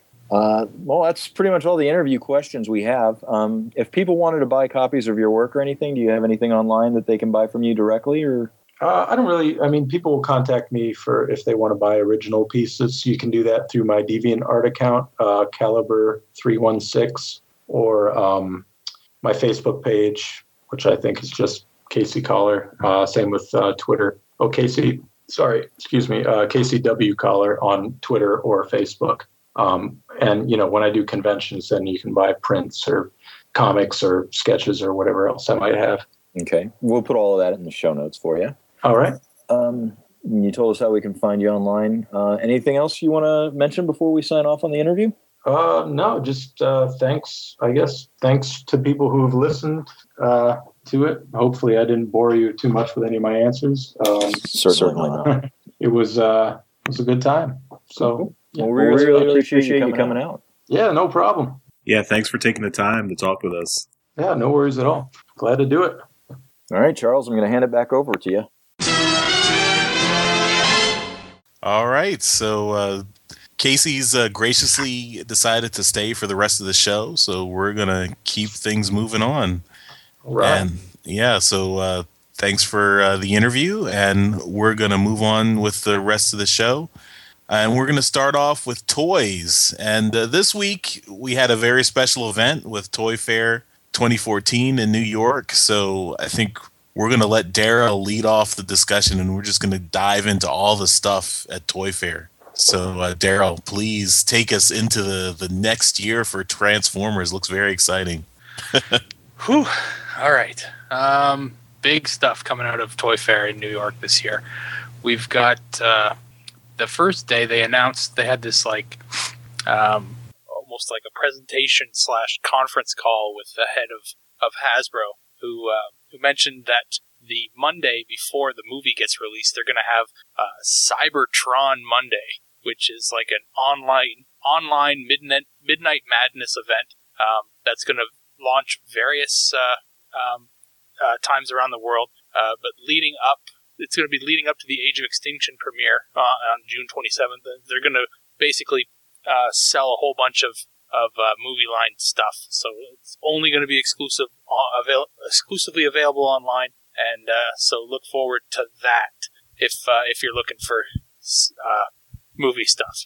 Um, now, like I said, we've got lots of stuff coming from uh, Toy Fair. But I went through a lot of the pictures. I think most of the pictures that had been uh, posted, and I picked out some uh, some highlights. Essentially, uh, first up, we were given a um, an image, uh, basically telling us uh, what to you know look forward to um, when they opened Toy Fair, and that was um, an image showing uh, Leader Class Jetfire, Deluxe Class Windblade, and uh, Masterpiece Soundwave. which I was really surprised with seeing on this uh, first page. So does that maybe mean we're getting a uh, Masterpiece Soundwave going to be released again? But, you know, that's that might not be the biggest question here. Or the, the best news here is we finally got a look at uh, Windblade in this image. So yeah, I enjoyed there. seeing that myself. I didn't have like a full reference image when I drew that cover, so it was nice to finally see the, the whole toy. Yeah, no, that uh, that uh, Windblade figure looks really good. Um, and uh, yeah, so that's basically, that came out the day before Toy Fair opened, and then finally when Toy Fair actually opened, uh, we got insane amount of pictures, movie stuff, like uh, the the Generations stuff. The they call them Mashers. Um, they're they're a uh, a really cool little thing that. Uh, They're showing um, that they their arms and legs break apart and the torsos break apart, and you can combine them with all these other things. Uh, I guess they're already out with uh, with regards to like Marvel characters right now, so you can do that too. Uh, so you can combine all this stuff together, and uh, yeah, so they're bringing uh, bringing Transformers into the Mashers uh, fray. So the first thing that I saw that made me jump uh, for joy essentially was that Masterpiece Grimlock has got a brand new box uh, and is in line with the new Generations packaging. And this is big news for one of our hosts here. Charles, get this thing. So this is not going to be the this is not the two hundred dollars re-release. This is going to be more closer to something I can I can afford. Yeah, this is Hasbro, man. This is going to be uh, this is going to be a good a better price. So you got to get all over this. All right. I won't feel bad talking about it anymore.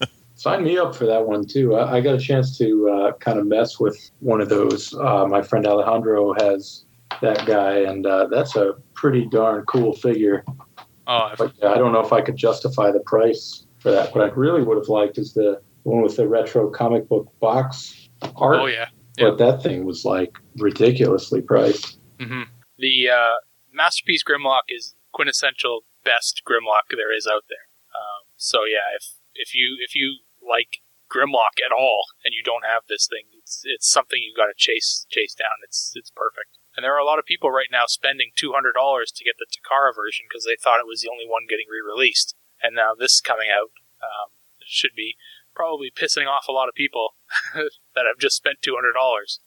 It doesn't look like, I mean, unless they're just not showing it in the picture here, it doesn't look like it comes with some of the extras that you get with the Takara version. Like the, it's true. The, um, I guess like... The apron. The apron, yeah. The apron and the tray, the serving tray. Right. Yeah, those, I can deal without those. I'm I'm not yeah, particularly no. worried about those. Yeah, this looks like it's strictly what, what we got with the first release. That's what, right. What about that classic G one episode where Grimlock was serving tea to the other Autobots?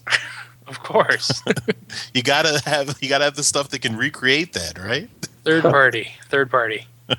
um, the next one that stuck out for me was uh, Generations Deluxe G-Axis. Now, we actually saw teaser images of this uh, way back, and they were really tiny, but it did show us that it was a, a repaint slash remold of Armada Starscream, which it in fact is. Um, and there are some really good pictures here. I only picked one to really kind of illustrate that, you know, it's out there. But uh, they did some extensive remolding on this guy. Uh, new head, uh, new new wings, uh, lots of new parts on this guy. New guns, obviously. Uh, Starscream doesn't have guns at all. Um, so yeah, it uh, the alt mode looks very similar to Starscream, but the G-Axis uh, figure uh, looks very good. Now, personally, I'm not overly fond of this mold being used for G-Axis, but the, the amount of remolding done on them uh, is... Uh, it's pretty good. I, I don't mind it too, too much. That head definitely looks like the I D W Comics version of G-Axis. Mm-hmm. No, definitely. Yeah, it looks nice. The big boy revealed uh, this time around was Leader Jetfire. And this guy had been teased. We talked about it on a previous, uh, previous last two episodes, actually. But we finally got some really good pictures of him. And he looks amazing. I, I'm so happy with the way that this thing looks right now. Um, I don't know how much this thing is going to cost, but I know that it's going to hurt my bank account when I finally get them. I, I actually really do love the, the chrome bits on them here. The um, a lot of people are on the fence. Some people really like the chrome, like myself, but there are a lot, a lot of people that really do not like the chrome and are already um, already wondering how long it's going to take the third party companies to uh, recreate these pieces without uh, without the curl. Yeah, I, I don't think it really bothers me that much. It looks like it's mainly his weapons. I mean, it's it's very subtle. I mean, it's not like it's chrome all over the toy. Yeah. We got Windblade, the next one here. This was what everyone was waiting to see. And uh, we, um, as you heard in one of our, in the, in an episode that aired uh, last week, we uh, we talked to Margaret Scott about Windblade, and we uh, and we got the uh, images here from Toy Fair. So this is her and her, like, we've got the first images here of her in her uh, robot mode, and uh, like with these images, you have to remember they're hand painted. So the the um, the robot that you get in the stores is not going to look as It's shiny. Yeah, shiny, exactly, as this.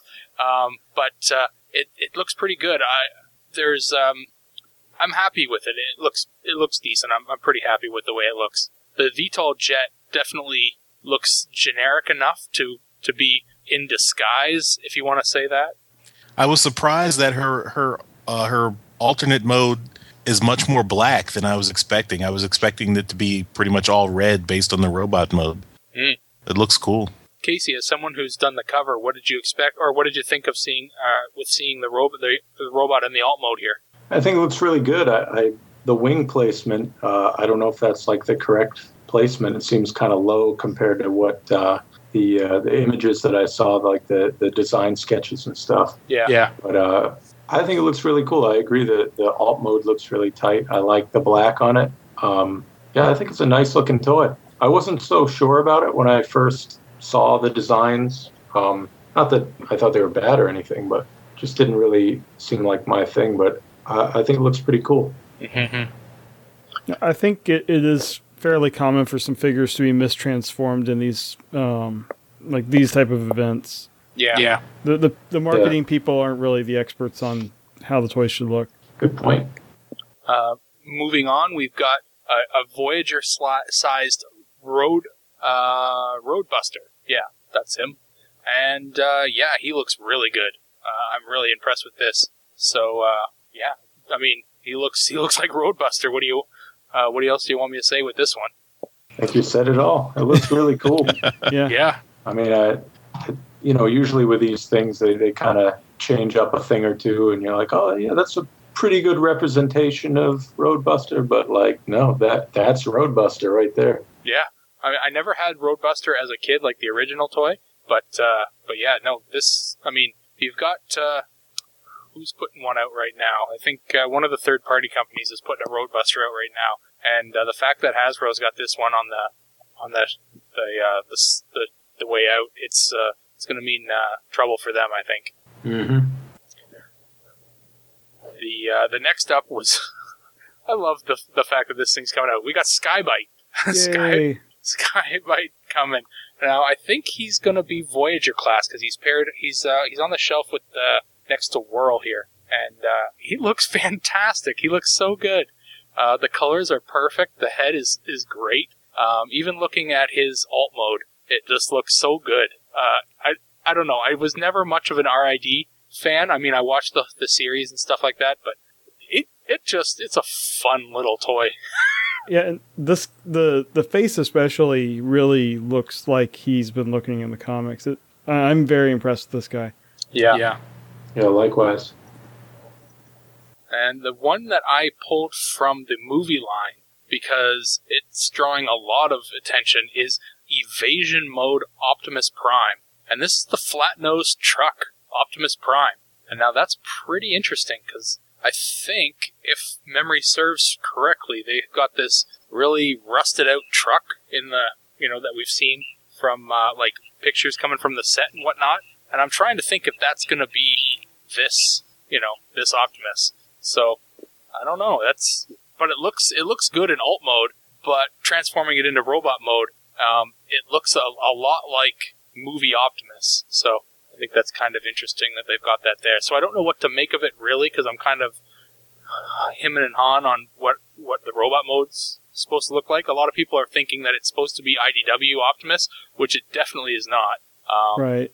But uh, but it's it's got a, lo- a lot of movie aspects to it. But then the alt mode is completely G one.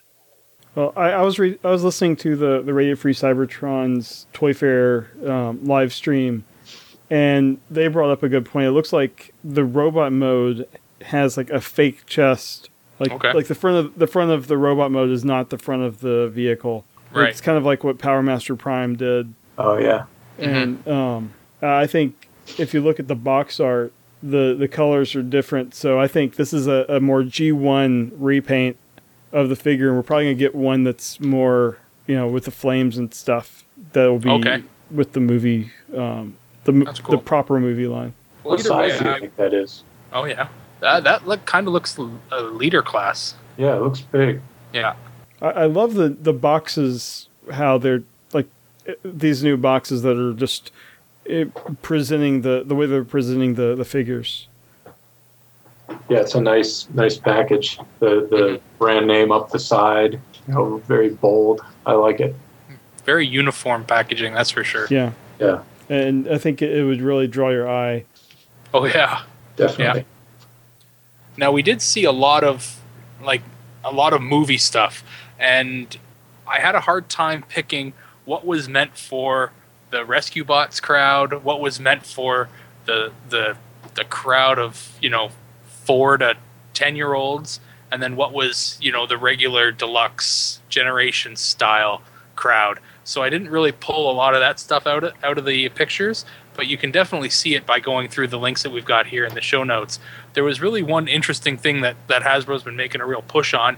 It's these one-step flip changer car- figures, and there's a video that uh, is on one of these links here. I don't have it ready, but... Uh, It it literally has one guy pushing a button and then grabbing both sides of Bumblebee and splitting him in half at the same time as he rotates it, and it basically forms the robot in that one motion. And it's it's it's brilliant as it is stupid. It, so I mean, it's definitely not for, you know, the collectors out there who, who want a, a figure, but it's a, it's brilliant for little kids who. who will want to be able to do something really super fast and don't have the patience to sit there and meticulously transform something. I think it's a good thing that they're splitting the line like this, where Generations is is what we've, you know, the the more complicated toys that we're used to. But I, I know just from, from giving some Transformers as gifts, you know, at Christmas and stuff to friends with little kids, they're... They were getting way too complicated for the, the ages where we were, where we first started getting into Transformers. Mm-hmm. So it's really smart of them to go back to a lot more basic play patterns to build up this next generation of fans, mm-hmm. get, get them into it where, you know, where they can actually have fun with the toys, and then they'll be the next generation of collectors. Yeah. Now, that's all the stuff that I had pulled. Um, did anyone else see anything specifically uh, out of uh, Toy Fair that they wanted to, to mention? There is some stuff that came out, like the toys that have implications for the movie, that I just wanted to touch on briefly. Go ahead. I mean, spoilers, people. You know. Um, like, we have all the time codes in the show notes, so skip to the next section.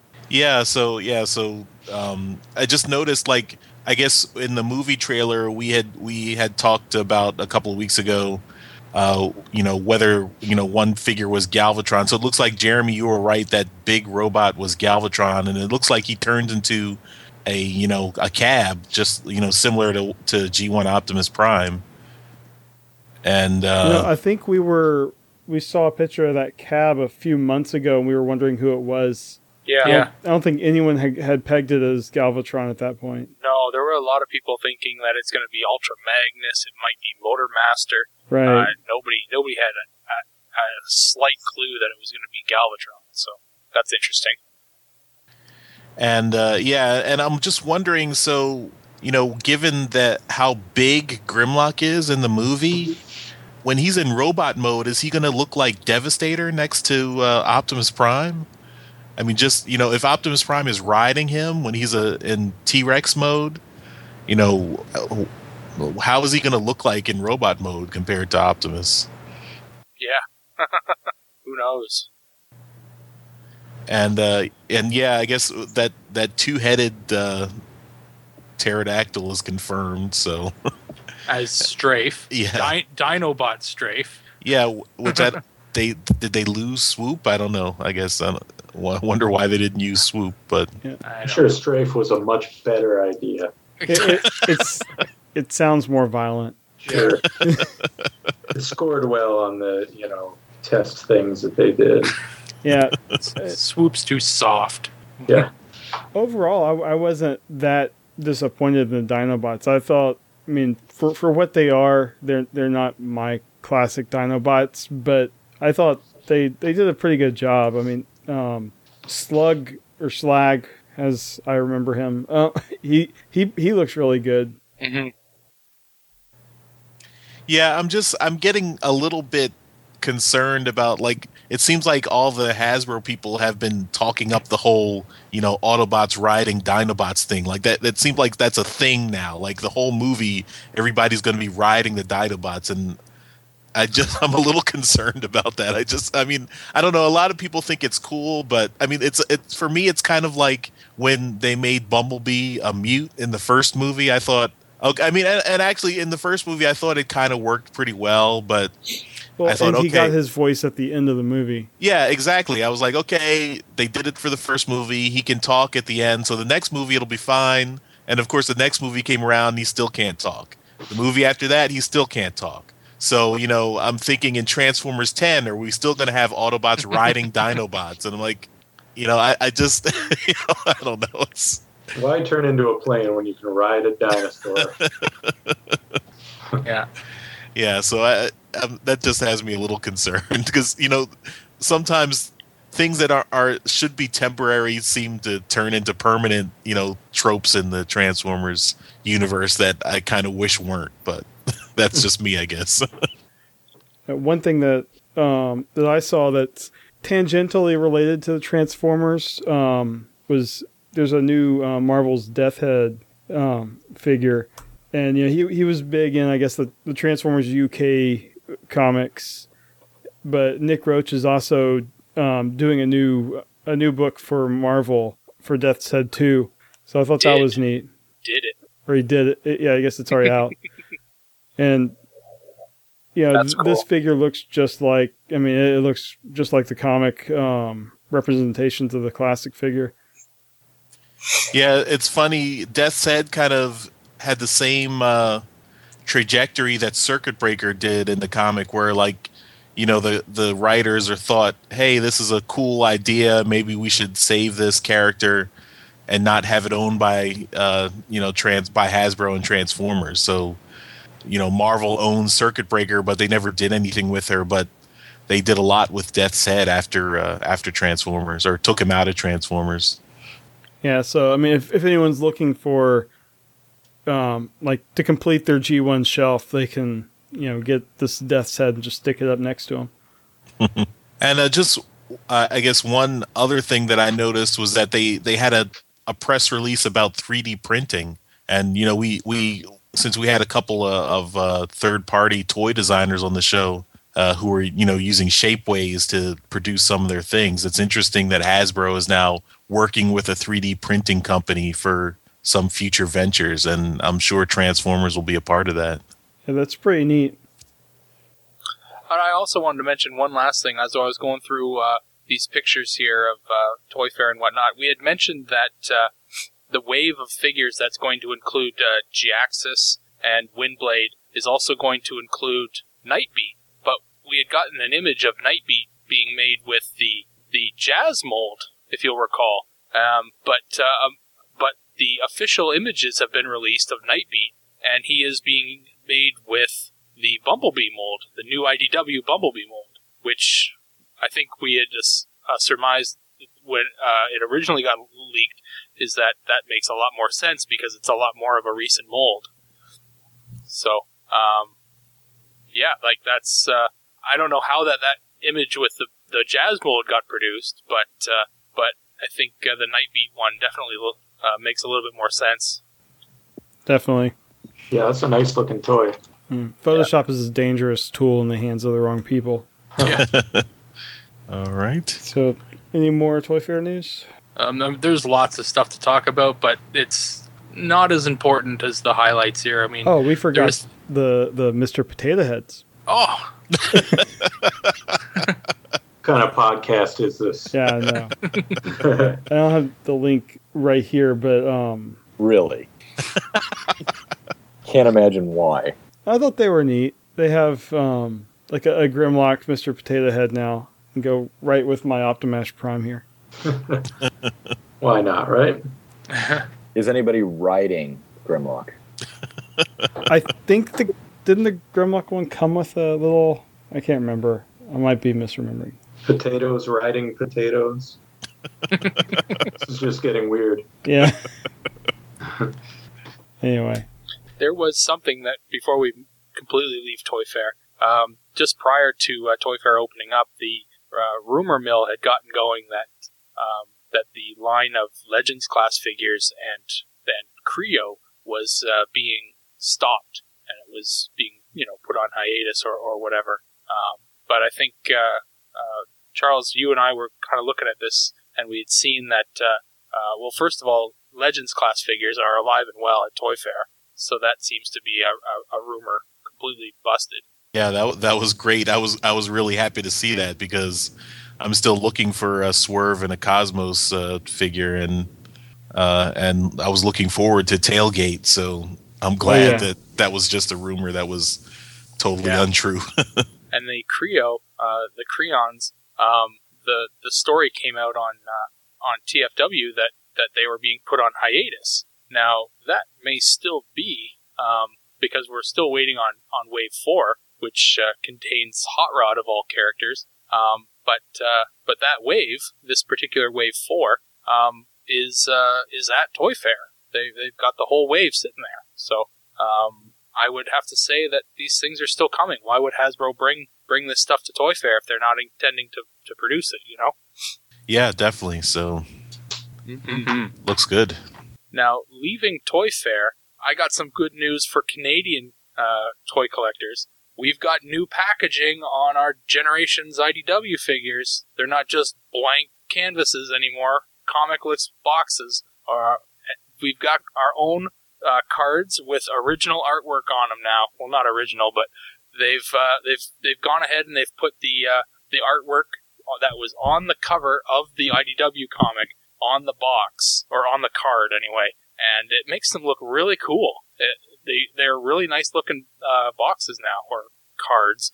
Um, and, uh, yeah, still no comic, which is a bit of a pain in the ass. But, uh, but yeah, these things really stand out now. They really look nice. They were garbage before, with just uh, stickers that they had put on with Orion Pax. But uh, so every character, every every figure you got had a had a, a, a sticker of Orion Pax on it. But uh, but now they look pretty good. Isn't it still kind of taunting you, though? It's like, here's this really nice box art. There's a comic, but you're not getting it. Yeah. We're taking baby steps here. We're I'm a little I'm happy that we're getting something that's that's different. At least it's something to help um, kind of catch people's eyes when they're hanging on the pegs. Exactly. All they they don't all look the same now. Right. All right, uh, I think uh, we'll wrap up our toy discussion here. And uh, we'll move on to comics. Hey, that sounds good. I like those things. Yeah, Casey might have a little something to say about that. Maybe. So uh, just to start off, uh, and this this could also be in the toy section, but I just wanted to make a correction because we mentioned uh, back in episode twenty-seven, uh, we were talking about the third-party R C figure. And I had mentioned that that was based on uh, Andrew Griffith's design in uh, Robots in Disguise, but it was actually uh, based on Alex Milne's design from Spotlight R C. So I uh, just wanted to uh, put that correction out there, and, and you know, so there's no confusion. And you know, sorry, Alex, for uh, not giving you the proper credit uh, a little bit earlier. So just want to make sure he, you know, everyone knows that. Nicely done. And uh, so we don't we actually don't have a uh, regular comic to review this week uh, uh, since uh, we're just in between I D W schedule of publishing, Uh, but there are just a couple of news items, and then we'll get into our classic review. Uh, so there's a bunch of uh, interviews that went up this week. So we had uh, Simon Furman talking with Comic Book Resources about Regeneration one, number one hundred. So he's finishing up that series uh, next month. That is so depressing. Yes. Yeah, we're we're coming to the end, but as Simon always says, it never ends. So maybe maybe there's uh, a possibility that uh, this will get revisited in the future. Uh, but uh, yeah, I mean, he he gave this interview. There are some spoilers in there, so if you don't want to if you don't want to know anything about the end, uh, you should avoid it. But uh, if you're curious, you can check that out. We'll have a link in the show notes. Next up is uh, John Barber and James Roberts did an interview with Iacon Underground, and they talked about uh, what's coming up on Dark Cybertron and then what's coming after that. So there are also some spoilers there. So uh, if you're just following along with Dark Cybertron and you don't want to know what happens next until you get the issues, uh, you should avoid it, but uh, we'll have the link for you. And uh, James Roberts did another interview with Bleeding Cool. And uh, it talked more about his, uh, you know, his process in writing. There are some small spoilers there, but less than the other the other interviews. But uh, it was really interesting just hear, just reading about his writing process there. And uh, we also have a preview of the Free Comic Book Day issue of Transformers versus G I. Joe. So that's uh, co-written and drawn by Tom Scioli, uh, and he's writing that with John Barber. And uh, so they released a couple of pages of that, so you can take a look at that uh, if you're curious. Can can we talk in generalities about what everybody thought about that? Sure, sure, Yoshi. What did you think? Um, well, shortly, I'm I'm I'm the writing was okay, and I'm I'm not sold on the artwork. Yeah, that that's about where I am too, Yoshi. It's kind of been my concern from the get-go. I have high hopes. I know I'll buy the first few issues at the very least, but. Um, Yeah, there's there's a lot of concern for me about the artwork. I think um, that's probably why they, they put out this preview, because I know from what I've seen of Tom Scioli's work, it, it does have this style. It's just it's different, and yeah, like you like you, I'll probably give it a, a shot. The writing is, is is great. I it it feels like it was plucked right from an episode of either one of the cartoon series. In terms of the writing. No, I could I could definitely shake the guy's hand and give him praise for doing his research. That's for damn sure. Yeah, and um, just the artwork is going to take probably a little bit of time. Yeah, it's like a throwback style. It's, it's definitely yeah. different than what you see in the mainstream books. Daryl, what did you think? Did you take a look at this preview? I'm just looking at it now for the first time.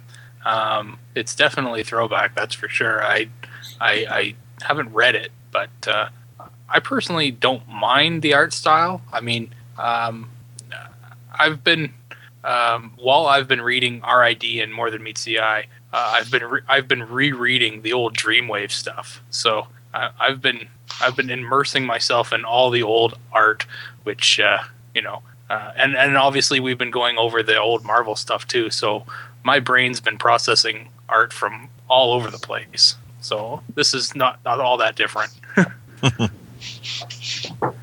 it it reminds me of Frank Miller's The Dark Knight Returns. Really? That was really gritty. Yeah.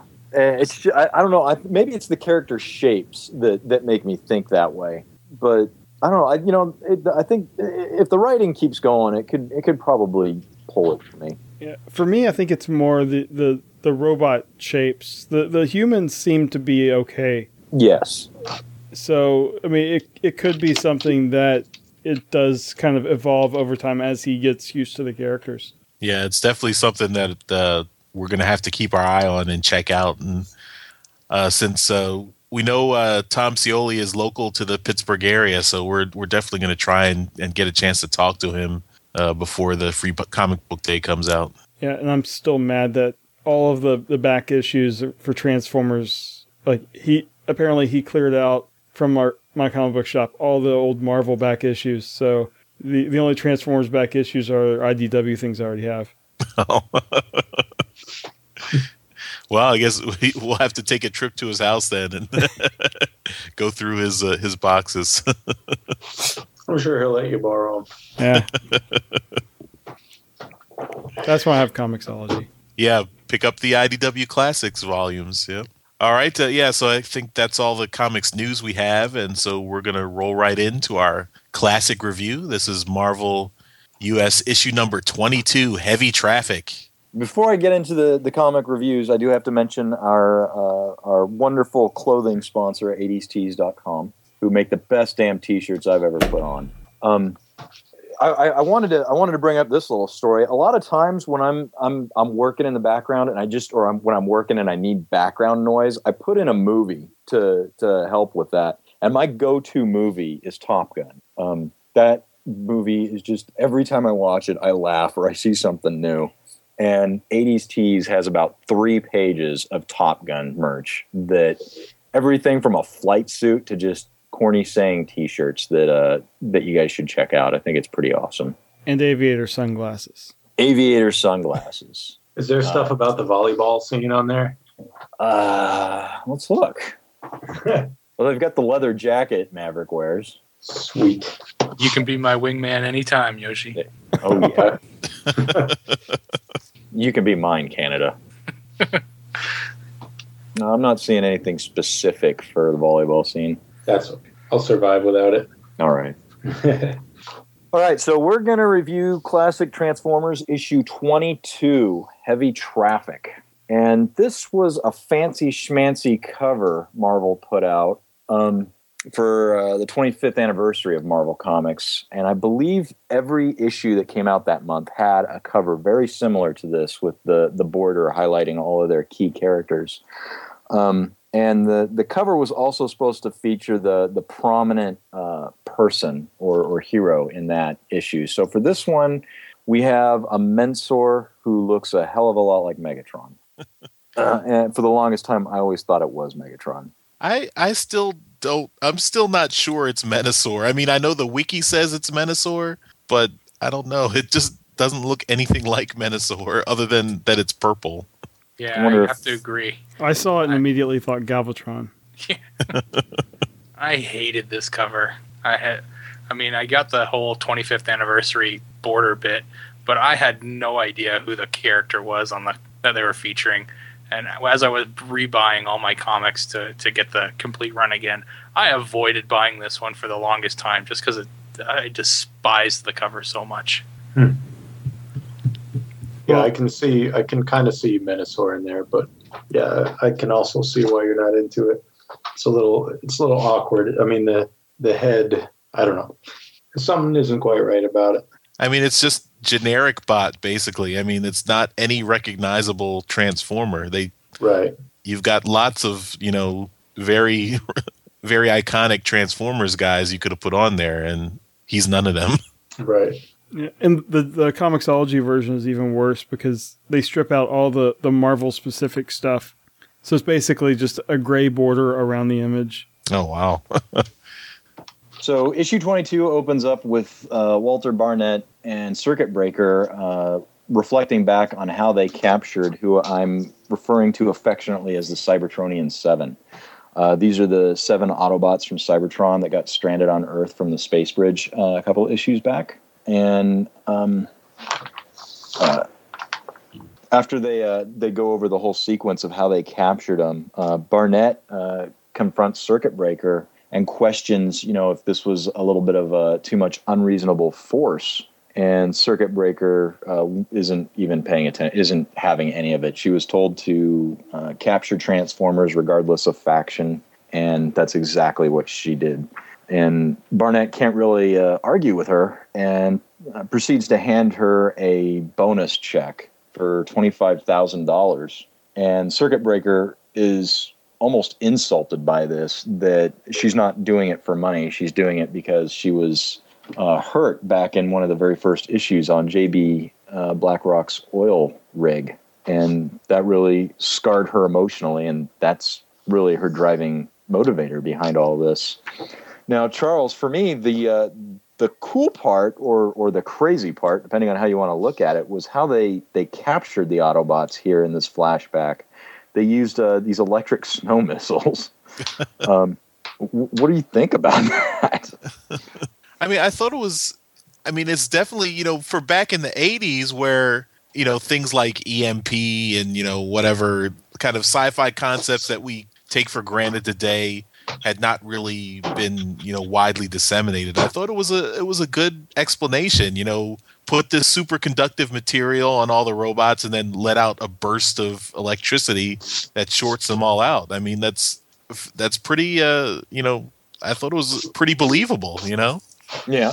I mean, I guess the the only thing that I don't believe is that she's got nuclear-powered batteries in her suit. You know, Mike, she, she she mentions atomic micro batteries, and you know, I don't, I, I don't think there's any place for any batteries on her suit. there's there's maybe a couple of places they would fit. And yeah. So, the inappropriate police are going to come after me.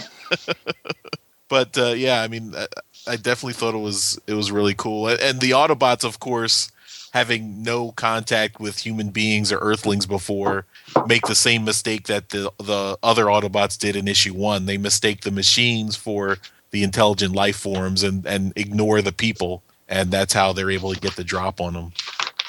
Yeah. So uh, continuing on, uh, we we switch to inside the Autobot arc, where Ratchet is continuing his repairs to Aut- Optimus Prime that he sustained a few issues back. Um, and that was from uh, that was from their attack on the Decepticon base, if I remember correctly. Um, but inside the arc, we have uh, the Insecticon Bombshell, who uh, snuck in uh, during the last issue, and he uses this as an opportunity to implant a Cerebro shell within Optimus Prime. Now, when he used the Cerebro shell in the last issue on a human, he was actually able to control the human to some extent.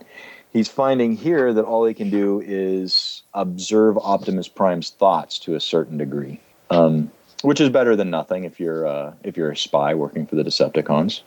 Um, uh, and I, I, you know, when I was when I was looking back on this section, I thought it was kind of cheesy that uh, the same technology that uh, Bombshell's using to control humans he will would actually work on a Transformer.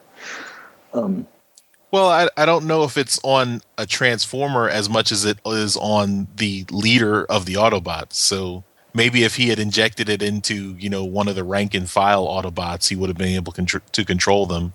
But Optimus Prime, you know, he's he's a cut above the rest. So. He's a little bit his his willpower is a little bit stronger. Oh, that's an interesting take. I totally wouldn't have looked at it that way, and I still don't, sir. Okay. That was my take. uh, yeah, no, that, and that's that's really, I, I, you know, this is art, and it's open to interpretation, and I just totally didn't go that way. Um, anybody got anything else to to comment on? I thought it was less believable that it could control a human over, you know, a Transformer. Well, they set the they set the precedence that it could be that a human could be controlled in the previous issue. Yeah, but I was just saying I, yeah. I found that less believable. Okay, because I I don't know. I just it, it would make more sense that he, he would have this ability and could um, use it on people of his same race. Yeah, I mean he would he would know more about Cybertronian neurology than human neurology, since you know right. they just arrived on Earth, you know, a day ago or whatever. Right. Yeah, it's a big jump from uh, you know them trying to talk to cars in the first panel or the first page to you know him being able to control a human. Yeah. Is it just me or is Skids' body all messed up? The proportions are all weird and I don't know. It just It looks awkward looking at him. Yeah, that that last panel on page five where his arms are stretched out, I, I can't tell if that's just supposed to be some kind of perspective or if that's like literally his arms stretching or, or what's going on there. I don't know. He's uh, he's a mess. I do love this artwork, but that, yeah, that's a little confusing. Mm-hmm. He was such a predominant character a couple of issues back. I wonder if they're just, you know, making him stick out because of that fact. Could be because he he does seem out of proportion, Daryl. Yeah, I don't, maybe his since he, he only f- was in like one or two episodes of the show. Maybe they just didn't do a, a lot of work on his character model, and you know his character model just didn't get a lot of use. So did there weren't a lot of references? Yeah. So uh, let's see here. Um, So Bombshell continues to monitor Optimus Prime as he's uh, as uh, he has a conversation with uh, Robot Master Donnie Finkelberg, uh, and he uh, it, it's it's learned that uh, these Autobots from Cybertron recently got stranded on Earth, and uh, Finkelberg reluctantly agrees to go along with Skids to help find these Autobots. Um, It's actually done in a very co- coercive way where uh, Skids steals uh, Finkelberg's check for being Robot Master, uh, which was a, God, what was it, a twenty-five thousand dollars check also? Yep. And, uh, uh, you know, for, just from, from Skid's experiences, he realizes that uh, humans are very motivated by money. And that by holding this, he can uh, he can force Finkelberg's cooperation. See, so the next the next thing that goes on here is Optimus Prime sets about the task of uh, using his creation matrix to bring sentient life to the rest of the aerial bots. Um, and because of the cerebro shell implanted in him, um, Soundwave is also able to monitor uh, uh, Optimus Prime. And as Optimus Prime uses the creation matrix, which funnily enough, is uh, appears to still be located in Optimus Prime's head. Um, Megatron is able to also harness this, uh, harness the Matrix through Soundwave to bring life uh, to the Stunticons. I love the way these panels are laid out, just mirrored. Yeah, yeah. Mm-hmm. It, it definitely gives the sense that they have to use uh, the Creation Matrix the exact same time Prime uses it. Mm-hmm. And I love the headset Megatron's got on. It's, that's awesome. Really does have a shitty grid on that last panel. Yeah. It's like, yeah, yeah, you say it. You use that creation matrix. Way to make anything dirty, Daryl. That's my job.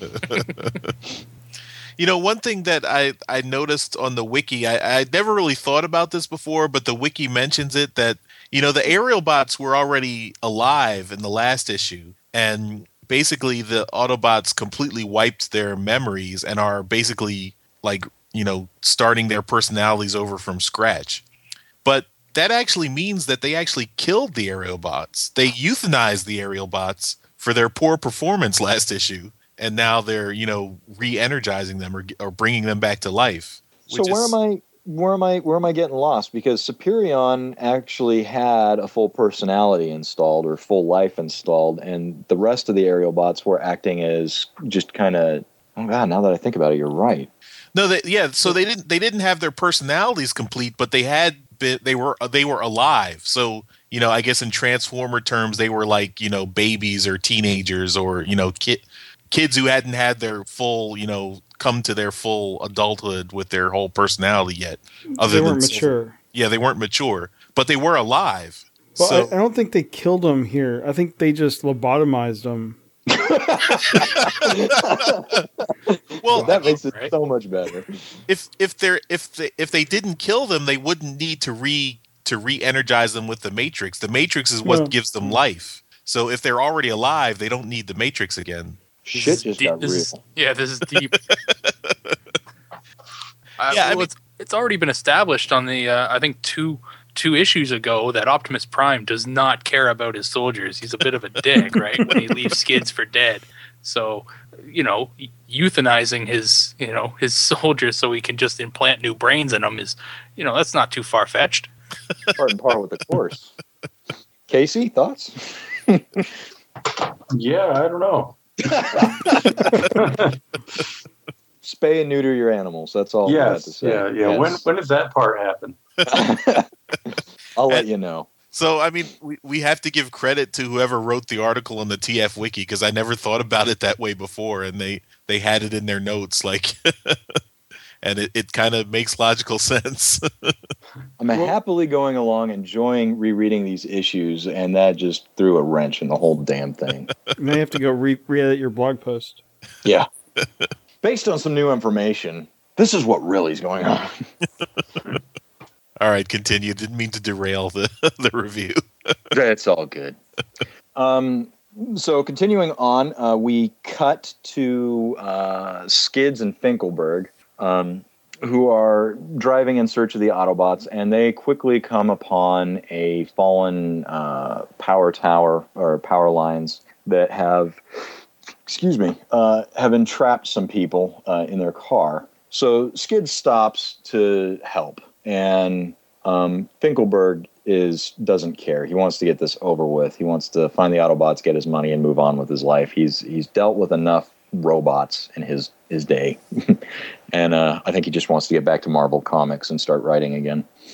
Um, but this incident is reported on the local news, and uh, all our key players uh, notice this. The Decepticons notice this. Uh, Mister Barnett notices this. The Autobots notice this. Um, and uh, Circuit Breaker uh, just immediately wants to go out and uh, capture these guys. Uh, Megatron wants to send out the Stunticons and make sure that uh, what the press is reporting is that all humans should hate all Transformers equally. And um, I believe Optimus Prime wants to send out the aerial bots just to provide uh, some support for Skids if he needs it. Um, so uh, after uh, after Skids and Finkelberg are done uh, rescuing uh, uh, the people from the power lines, uh, they head into a hotel where we learn of a brand new flaw that Autobots apparently have, which is an off switch. Um, Skids asks Donnie to turn him off as he goes to retire for the night in a hotel, and by pushing a red button on the only red button on his console, uh, Skids is down for the night. Um, the next morning he gets up, he jumps in, he turns, uh, turns Skids back on, and unbeknownst to Donnie and Skids, the Stunticons are parked right next to him as they pull out, and, uh, the Stunticons realize that this is, uh, this is who we're going after. And they pull out of the hotel as well, and a huge battle occurs on the freeway where the Stunticons are just wreaking havoc uh, on anything and everything. Um, let's see here. Uh, uh, Donnie uh, jumps out of Skids to, to uh, hunt for cover. Um, Rat uh, shows up, um, and Rat is... Uh, Uh, Circuit Breaker's team. The uh, God, I wrote this down so I wouldn't do this. The Rabid Anti-Robot Assault Team is what RAT stands for. So uh, they show up. They start fighting the Stunticons, um, and during the battle, uh, the aerial bots show up, uh, and of course, both parties combine into their alter egos and start fighting. Um, and uh, Uh, Circuit Breaker fires and distracts Superion, uh, which kind of causes him to lose the fight with um, uh, Menasor. Am I saying that right, Charles? Menasor, like Menasor, you know, menace to society. Right. Um, but also, uh, that blast from Circuit Breaker uh, knocks her out a little, knocks her out, and she starts to fall. And uh, uh, uh, Barnett comes in and saves her right before she hits the ground. Um, and it's kind of a Billy D. Williams pimp moment there. It is, it is, and I he he literally swings in from what I'm not sure. I believe it's a chopper. Yeah, yeah, it's a chopper. And uh, uh, with uh, with these two uh, Transformer Titans down, uh, Finkelberg gets back into Skids, and uh, they drive off. And uh, uh, as soon as it gets dark, they pull into another hotel, where uh, Skids shuts down, or I'm sorry, Finkelberg shuts down Skids again for the night, and Finkelberg goes to the first payphone he can find, and he calls Rat uh, uh, about uh, the Transformer he has, Skids, for a fifty thousand dollars reward. And that pretty much ends the issue. Um, it was uh, it was definitely a, a gnarly battle there at the end, seeing everybody fight, and I'm sure it helped sell a lot of toys, but it was... Uh, It was a nice long battle. It wasn't too wordy, in my opinion. Um, anything to add, Jeremy? Uh, not really. I mean, um, you know, like you said, a really nice battle. Unfortunately, I never had any of these toys. The only combiner I had was Devastator. But um, yeah, I mean, it just progresses the story nicely. And I, I, like you, I don't understand why an Autobot would have an off switch. It is a plot device. that's that's that's what it is. It's not an off switch. It's a plot device. Right. in the uh, in the panel that's on, I guess it's page eighteen, and mm-hmm. uh, you're looking at the bottom where Menasor and, and Superion are, are going to just start fighting. It, what is... Is Menasor holding his gun at all? I mean, is it just hanging there? What, like, I don't get how that's staying there where it is. It's... Oh, I noticed what you're talking about. It's almost like it's holstered to his uh, yeah side of his leg there. It looks right. like they meant for it to be held, but it's not because it's the hand is clenched in a fist. But yeah, well, it it, it must be magnetically attached to his hip. Like a holster. Must be. Must but be. Actually, on the next page, you can see there's another shot of Menasor in the, in the second panel where he's, you know, he's kind of twisted. Oh, yeah. And the gun is it. still at, at his leg, so... You're right. Yeah. You're right. So I guess the that's third it. leg. I did, magnet holster. I, I did like how um, Megatron's plan basically worked. Like, you know, he said... He had the Stunicons protect Skids to make it look like they were all in league. And so, of course, Circuit Breaker's like, yeah, I almost believed your stupid story, but, you know, they're just lies. And you're a tra- he call- she calls Donnie Finkelberg a traitor for working with the robots. I really want Circuit Breaker to be awesome, but she's just such a one-dimensional character to me right now. Yeah, I think she kind of shines in the next issue, I thought, but... Uh, then we don't see her for a long time. Yeah. Mm-hmm. I don't know. I try to think if something that traumatic happened to me, if I would just be on a one-track mind or not. I don't know. It's stuff like that can, can really pull me out of a story. But I don't know. Yeah, I mean, it, it, it also, you know, it seems like she can only kill Autobots. It's, it's like, why don't you focus on the Decepticons once in a while? I mean, I know you don't you don't see the difference, but it's funny because... She she notices, oh, these robots are actually fighting back. You're like, yeah, maybe the ones who are more aggressive are the bad guys, the ones you should, right. the ones you should focus on. The ones who don't attack you right away, yeah, it's easier to subdue them probably because they don't attack you and you might actually be able to work with them. The light bulb goes on. I have to say I like back on uh, page thirteen, some of the old, like, I, I don't know if these were taken from the tech specs, but it really seems like they are when... Uh, I think it must be Breakdown and uh, one of the others. Not to worry, Motormaster, my compressed air gun is blowing all this stuff away. Have a mechanical malfunction courtesy of my concussion cannon. Like that weird forced dialogue is really kind of cool and retro. We're going to get all of these in the toy packaging. Yeah. It's like the, the panel where they're introducing each individual um, you know, um, aerial bot. Yeah, and they did the same thing in this issue for the Stunicons, where there's, you know, Dead End hears you, Megatron. Ditto for Wild right. Rider. They won't get away from Breakdown. Right. Yeah. I, that, yeah, that's like the type of dialogue that they, you know, pay tribute to in the uh, R I D annual. Yeah, that's right. The one, the pages that Guido Guidi drew, yeah. Mm-hmm. Yeah, I mean, I, I hate it when I'm reading these old ones, but I thought that was a nice, you know, nice touch. Mm. I think I'm going to regret this once I say it, but because we've got our artist Casey on the on the horn here, it's I'm just really focusing on the art. The very last page, the last, the second to last panel, the the clerk working at the hotel, I thought was really well put together. For whatever reason, it just it looks good to me. He looks good to me. Oh yeah, kind of hunched over reading the paper. Yeah, his yeah, face. I mean, you could you can see the age. I like the way uh, Perlman. I like his artwork altogether, but I like his humans. I think they, they have good kind of personality to them. Especially as Billy Dee Williams. Yeah. I think you need to have uh, I think you need to have uh, Barnett and Circuit Breaker on your uh, Blaster and Goldbug team-up book. I'd be all over that. There you go. G B Blackrock, everybody. Yeah. One thing I that always bothered me with perspective and scale was... On page twenty-two, like the last panel on page twenty-two where you see Skids and Superion's head in the background. Huh. And it's like, I thought Superion was only made up of five regular-sized Transformers. Here, it looks like his head is like the size of, you know, fi- five Transformers by itself. Buddy, if that kind of perspective is bothering you, the rest of the series is just going to be a headache. Yeah, for some, I don't have a problem with anything else, but for some reason that one panel just bothered me. Yeah, it's always been, like in the old school stuff that, uh, or I guess even in, in like All Hell Megatron and stuff, that perspective on combiners is it, it gets a little weird.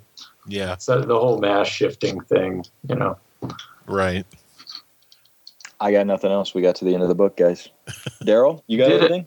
No, I'm good. Cool. Casey, you have any final thoughts? No, no, I really enjoyed looking back on this stuff. I, I haven't looked at this in, in a long, long time. But, yeah, I enjoyed it. Cool. All right, so uh, that'll finish up our uh, comic section, and we're going to move on to our trips to the store. So, uh, Casey, since you're a guest, why don't you start off and tell us uh, something interesting that you've picked up recently? All right. Um, I haven't bought any toys recently, but um, a friend of mine who's a pretty talented uh, customizer, he goes by the name of uh, Aladromo on um, T F W. He made a gift for me, which is a Generations Orion Pax, which was repainted as Cup. So let's see if I can get that into view there. Pretty sweet wow. figure. Oh, Ooh, that looks good. The, uh, the is that a Cygar? Yeah, yeah, it's the iGear head. I actually bought the head and sent it to him, and he bought the Orion Pax figure and painted it up to look like Cup. Nice. Pretty sweet. So that's what I got. That that's looks a lot awesome. Better than the, the official Cup that came out a while back. Yeah, yeah, totally. I, I like him a lot better than that one. But if you guys are into that that type of thing, uh, go on the T F W boards. His name's Aladromo. He's done a bunch of cool stuff. He made an Ironhide for me out of, um, I, I don't even, I think it was a Hulk, uh, you know, the Marvel crossover thing, a Hulk figure that turned into some big truck. But he took an iron head, Ironhide head and painted it all red. Looks really cool. But anyway, this is my figure that I'm sharing. Cool. Nice. What do you guys right. got? Yeah, Daryl, why don't you uh, keep us moving here? Okay. Um, let's see here. Um, I've got a pretty big list going here. Um, so let's see where where to start. Um, Show mercy, Daryl. Yeah, right. Um, uh, I shipped my B B T S pile of loot, so uh, I I got this one here. This is uh, Fans Project Diesel. It's uh, the box is empty. That's because I uh, I went and started putting the thing together, and uh, here is uh, here is my togetherness. So that's uh, Fans Project Manasaur. Hopefully you can see it all. That kind of ties into the comic we looked at. Very nicely, yeah. So that's. Uh, He's big, he's heavy, he's extremely poseable. I, I love this thing. It's it's insane. It's just so cool. That looks nice. Yeah. Does his gun stick to his thigh magnetically? um, not magnetically. I might be able to peg it in somewhere, though. um, let's see. Uh, what else here? Um, next on my list, I got Armada Starscream. So, in the B B T S box... The U S packaging, I got the comic, which was More Than Meets the Eye number twenty-two. So, yeah, this is really a very cool figure. I, I like it a lot. Um, I think the Takara version is going to have a better paint job than this, but uh, this, this was really cool. I liked it. Uh, so definitely pick this up if you get a chance. Um, the next one I had was uh, a little third-party add-on. This is called Omega Launch. I've already done a review for this, so the... the uh, The uh, the link for that's going to be in the, the show notes there. But it's just a small little add-on for launchers for uh, uh, Masterpiece Prowl. So you give him, uh, you know, shoulder rockets there. And uh, he looks really good. He also comes with stickers, if you'll if you can notice there. The uh, the stickers on his shoulders and whatnot, they're not, uh, they're not uh, you know, they don't come with them. So that's pretty cool. And then these ones are the ones that also fire. And they're not... Uh, fire is the wrong word, but they they do dis they, they do come out, so you can pull them out there, and that's it's really cool. I like this this set a lot.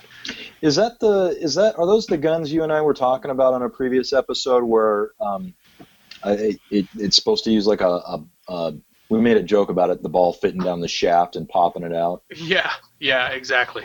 Yeah. Is it? Are you disappointed with it? No, actually I'm not. Uh, I'm actually pretty happy that there's no spring in there because um, I was I mentioned it in the review that if you were to, you know, grab the figure, like if if I had this on the shelf and I went to grab it and I accidentally hit the launcher yeah. and it just fired these things off into, you know, nowhere um, and I lost one, that would be a huge pain in the ass. So I'm actually really happy that these things are, you know, the way they are, and if you wanted to actually play around with them. You physically got to take them out of there by hand and, you know, move them around. So, you know, for collectors who, who just want to sit these things on a shelf and make them look cool, that that's perfect. That's that's that's exactly what I wanted. All right, cool. Um, another thing I got was uh, we were talking, one of our uh, interviews uh, a number of weeks ago now was with uh, Echo Transformer and uh, his uh, his third-party add-on kit with the uh, uh, with the help of X X uh, Transbots came in. And so this is the Fall of Cybertron uh, Bruticus with uh, with all the parts, and it's awesome. It's really good. I know the lighting down here is terrible, but uh, yeah, he's he's really good. Very sturdy. How much does that kit run? Uh, fifty-five dollars. That's not bad. No. Is and is that what they call Boosticus? The Boosticus upgrade kit? Yep, that's it. It's uh, the Boosticus uh, retail uh, kit, and uh, yeah, he's it's really good, really good kit. Nice. Yeah, I'll do a review on this one once I figure out how to put it into the uh, the, the the trailer mode, because all those bits combine into a trailer too, right? So. And uh, that's just phenomenal. I have no idea how he made it, managed to do that.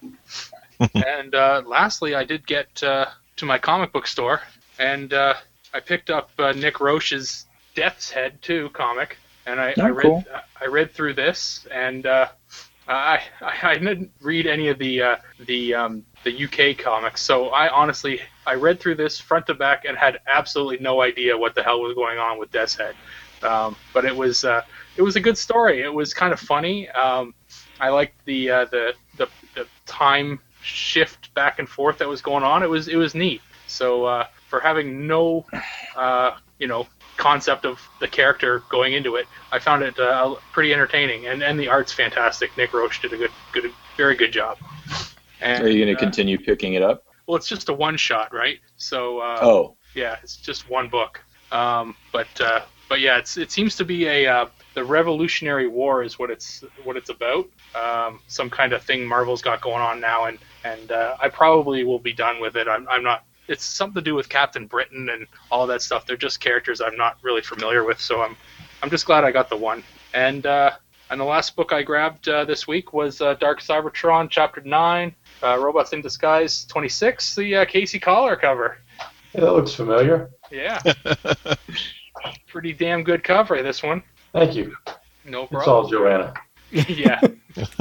No, it's very good. Um, we reviewed this uh, book last uh, week, but uh, but no, uh, this uh, this book was very good. I went to the comic book store with my friend Dog Cates, who uh, who loans me a lot of figures and is a real good friend of the show. And he, uh, I watched him sit there and buy four copies of this book. So. Oh uh, wow. So he's a he's a real big fan. Sweet. Yeah. Did he did he buy all four Casey Coller covers, or did he mix it up? He mixed it up. He got uh, he got one one of Casey's. He got two of the Whirl covers, and he got uh, he got one of the retail incentives. So yeah, uh, four covers. Okay. I don't know. That's what he wanted. But uh, yeah, but no, it's uh, it was pretty good. He's a big fan of the books. So yeah, if uh, if uh, I D W is ever in in uh, in fear of uh, you know physical comics. Uh, Dying out, uh, my my buddy Dog Gates, he'll he'll come to the rescue single-handedly. Yeah, yeah, nice. But uh, yeah, that's it. I think I did. Uh, I think I did pretty well this week. Yeah, Yoshi, you usually put us to shame, and this week was no exception. All right, uh, Jeremy, what did you get?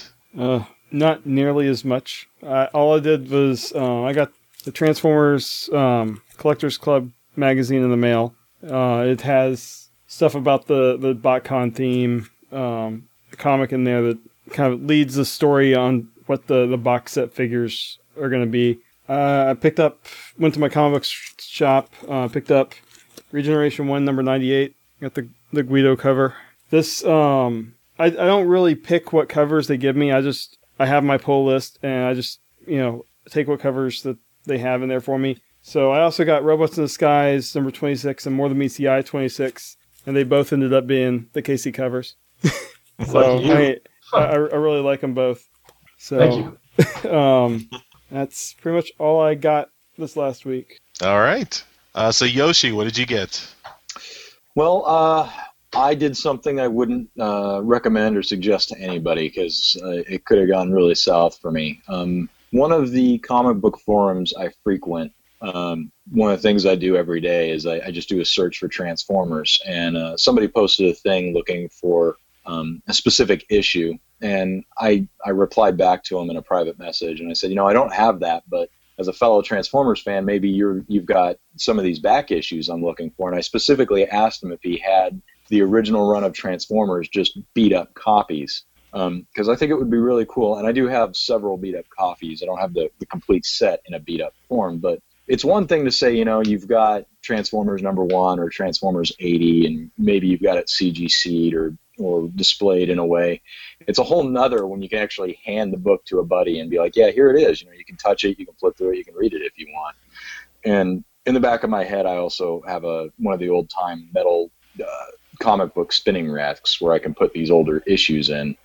Um, anyways, this guy did have uh, the entire run Uh, really beat up, he said, and for forty bucks, uh, I bought them and he shipped them, and I picked them up today. Um, just, it, it was such a casual conversation and interaction that it, it, it could have just been somebody that took my money and ran, but he shipped them. I haven't even opened up the box yet, but the box looks like it totally has got all eighty issues in it. Nice. That's very yeah. sweet.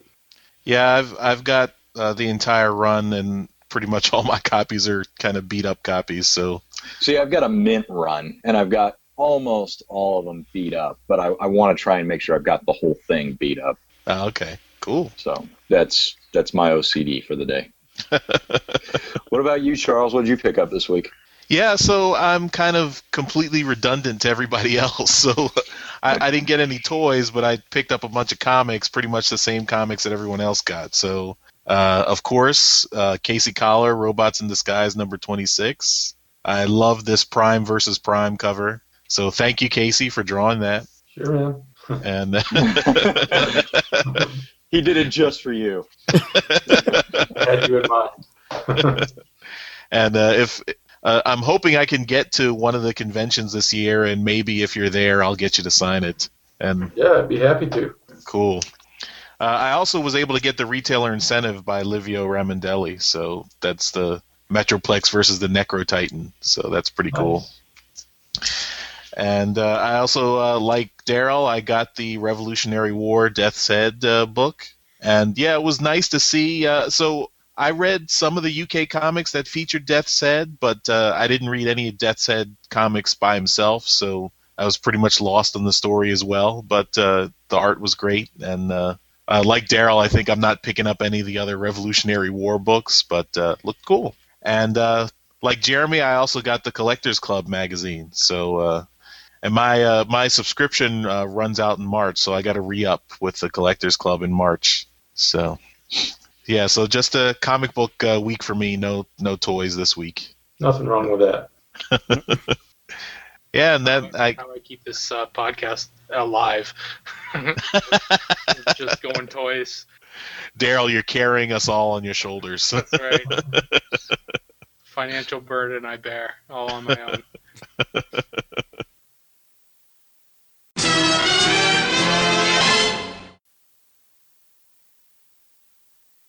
So we're back from our trips to the store, and now we are going to move into transforming pop culture. And this is the segment where we try to find elements of Transformers that have made it to the broader popular culture and just try to highlight them. So, Yoshi, you have an interesting thing where uh, there's a blog branded in the eighties that uh, has a has a bit of a similar mission. So why don't you tell us about that? Yeah, you know, I've uh, I've been on a huge nostalgia kick recently, and to the point where uh, I even put in, you know, eighties blogs into Google, and one of the results was branded in the eighties dot com. And this is a guy who just writes about shit from the eighties that he remembers, or that he has, or that he did, or that his friends have, or, or whatever crosses his his plate that he has.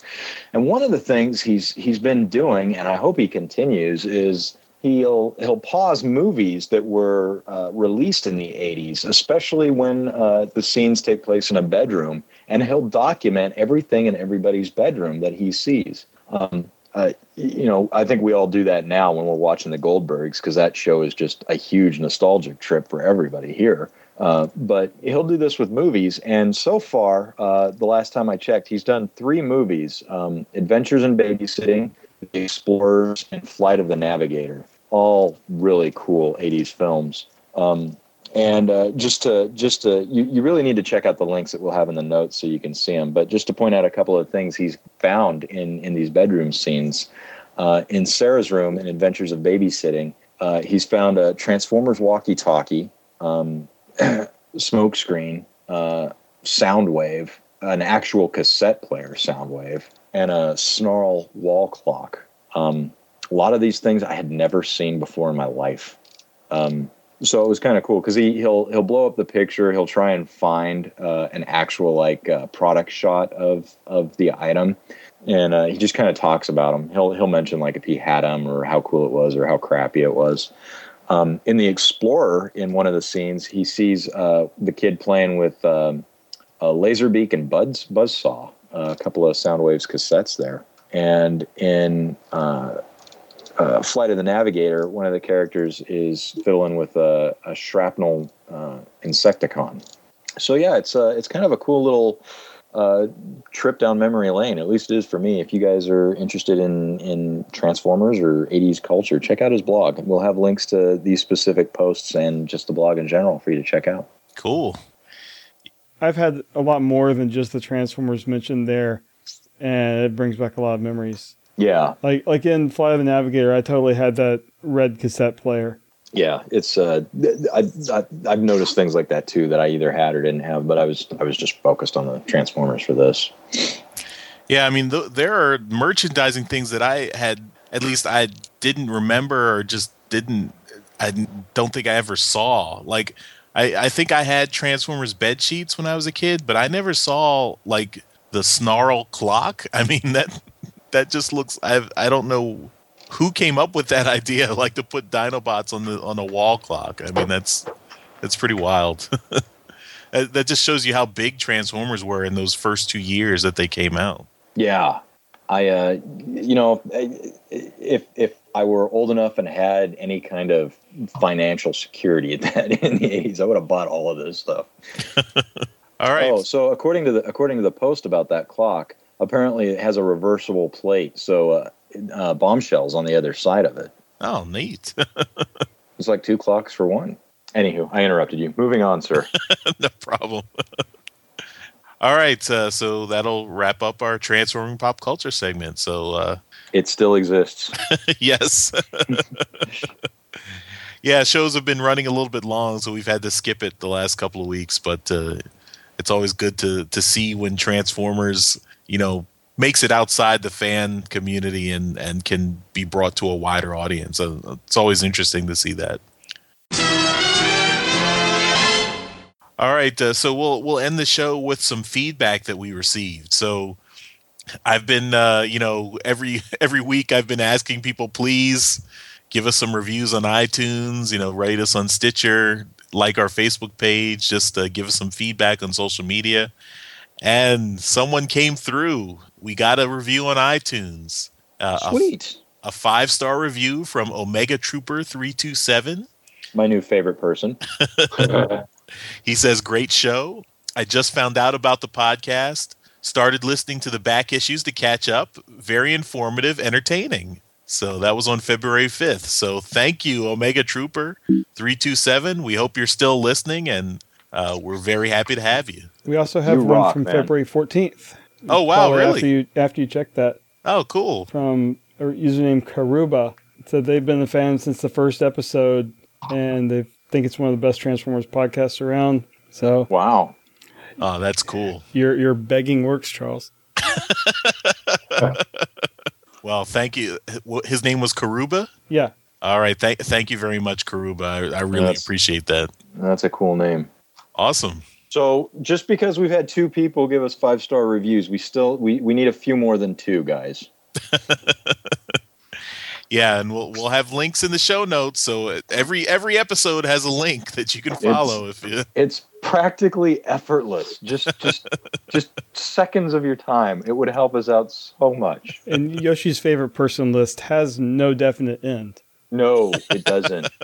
It doesn't. But at the same time, spots are limited, so you got to get in there right away.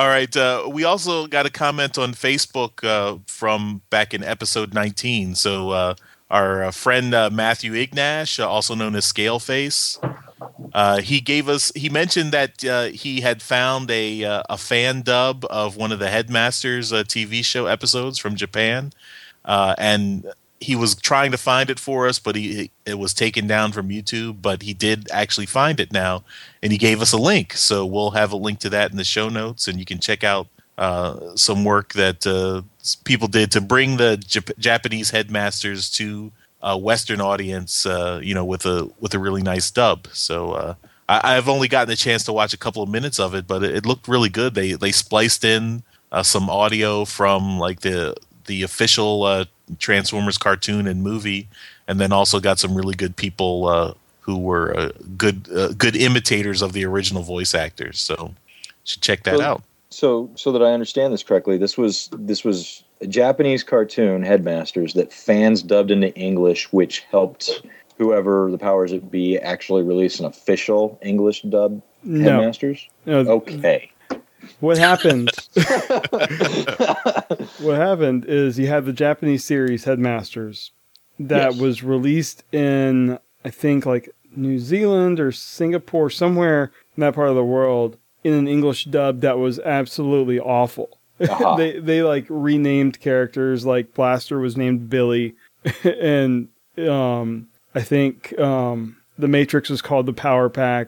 Just things like that. It's just awful. So this is a group of fans that wanted to make it as close to the U S, you know, G one as they could. Uh-huh. So um, the only thing that has been officially released was um, Shop Factory has released the series subtitled with the Japanese audio. Oh. So I, I believe you can still find that if you want to. So is this, have, have you guys, you, you said you watched a few minutes of it, Charles. Is it good? Yeah, I mean, it's, the animation is really nice, and the...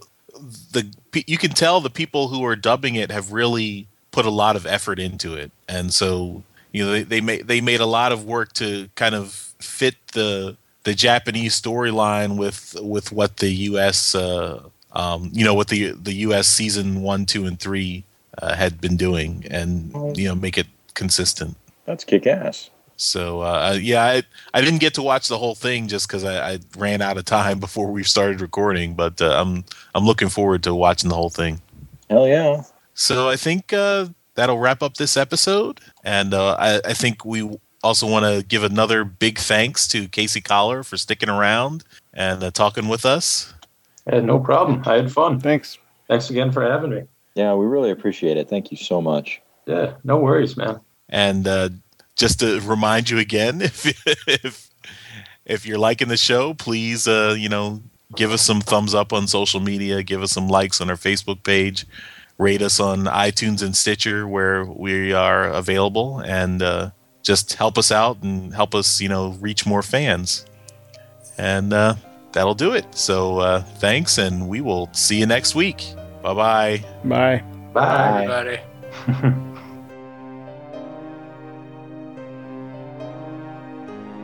Thanks for picking up our transmission.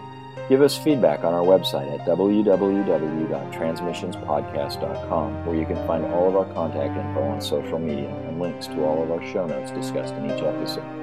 You can also email us directly at feedback at transmissions podcast dot com.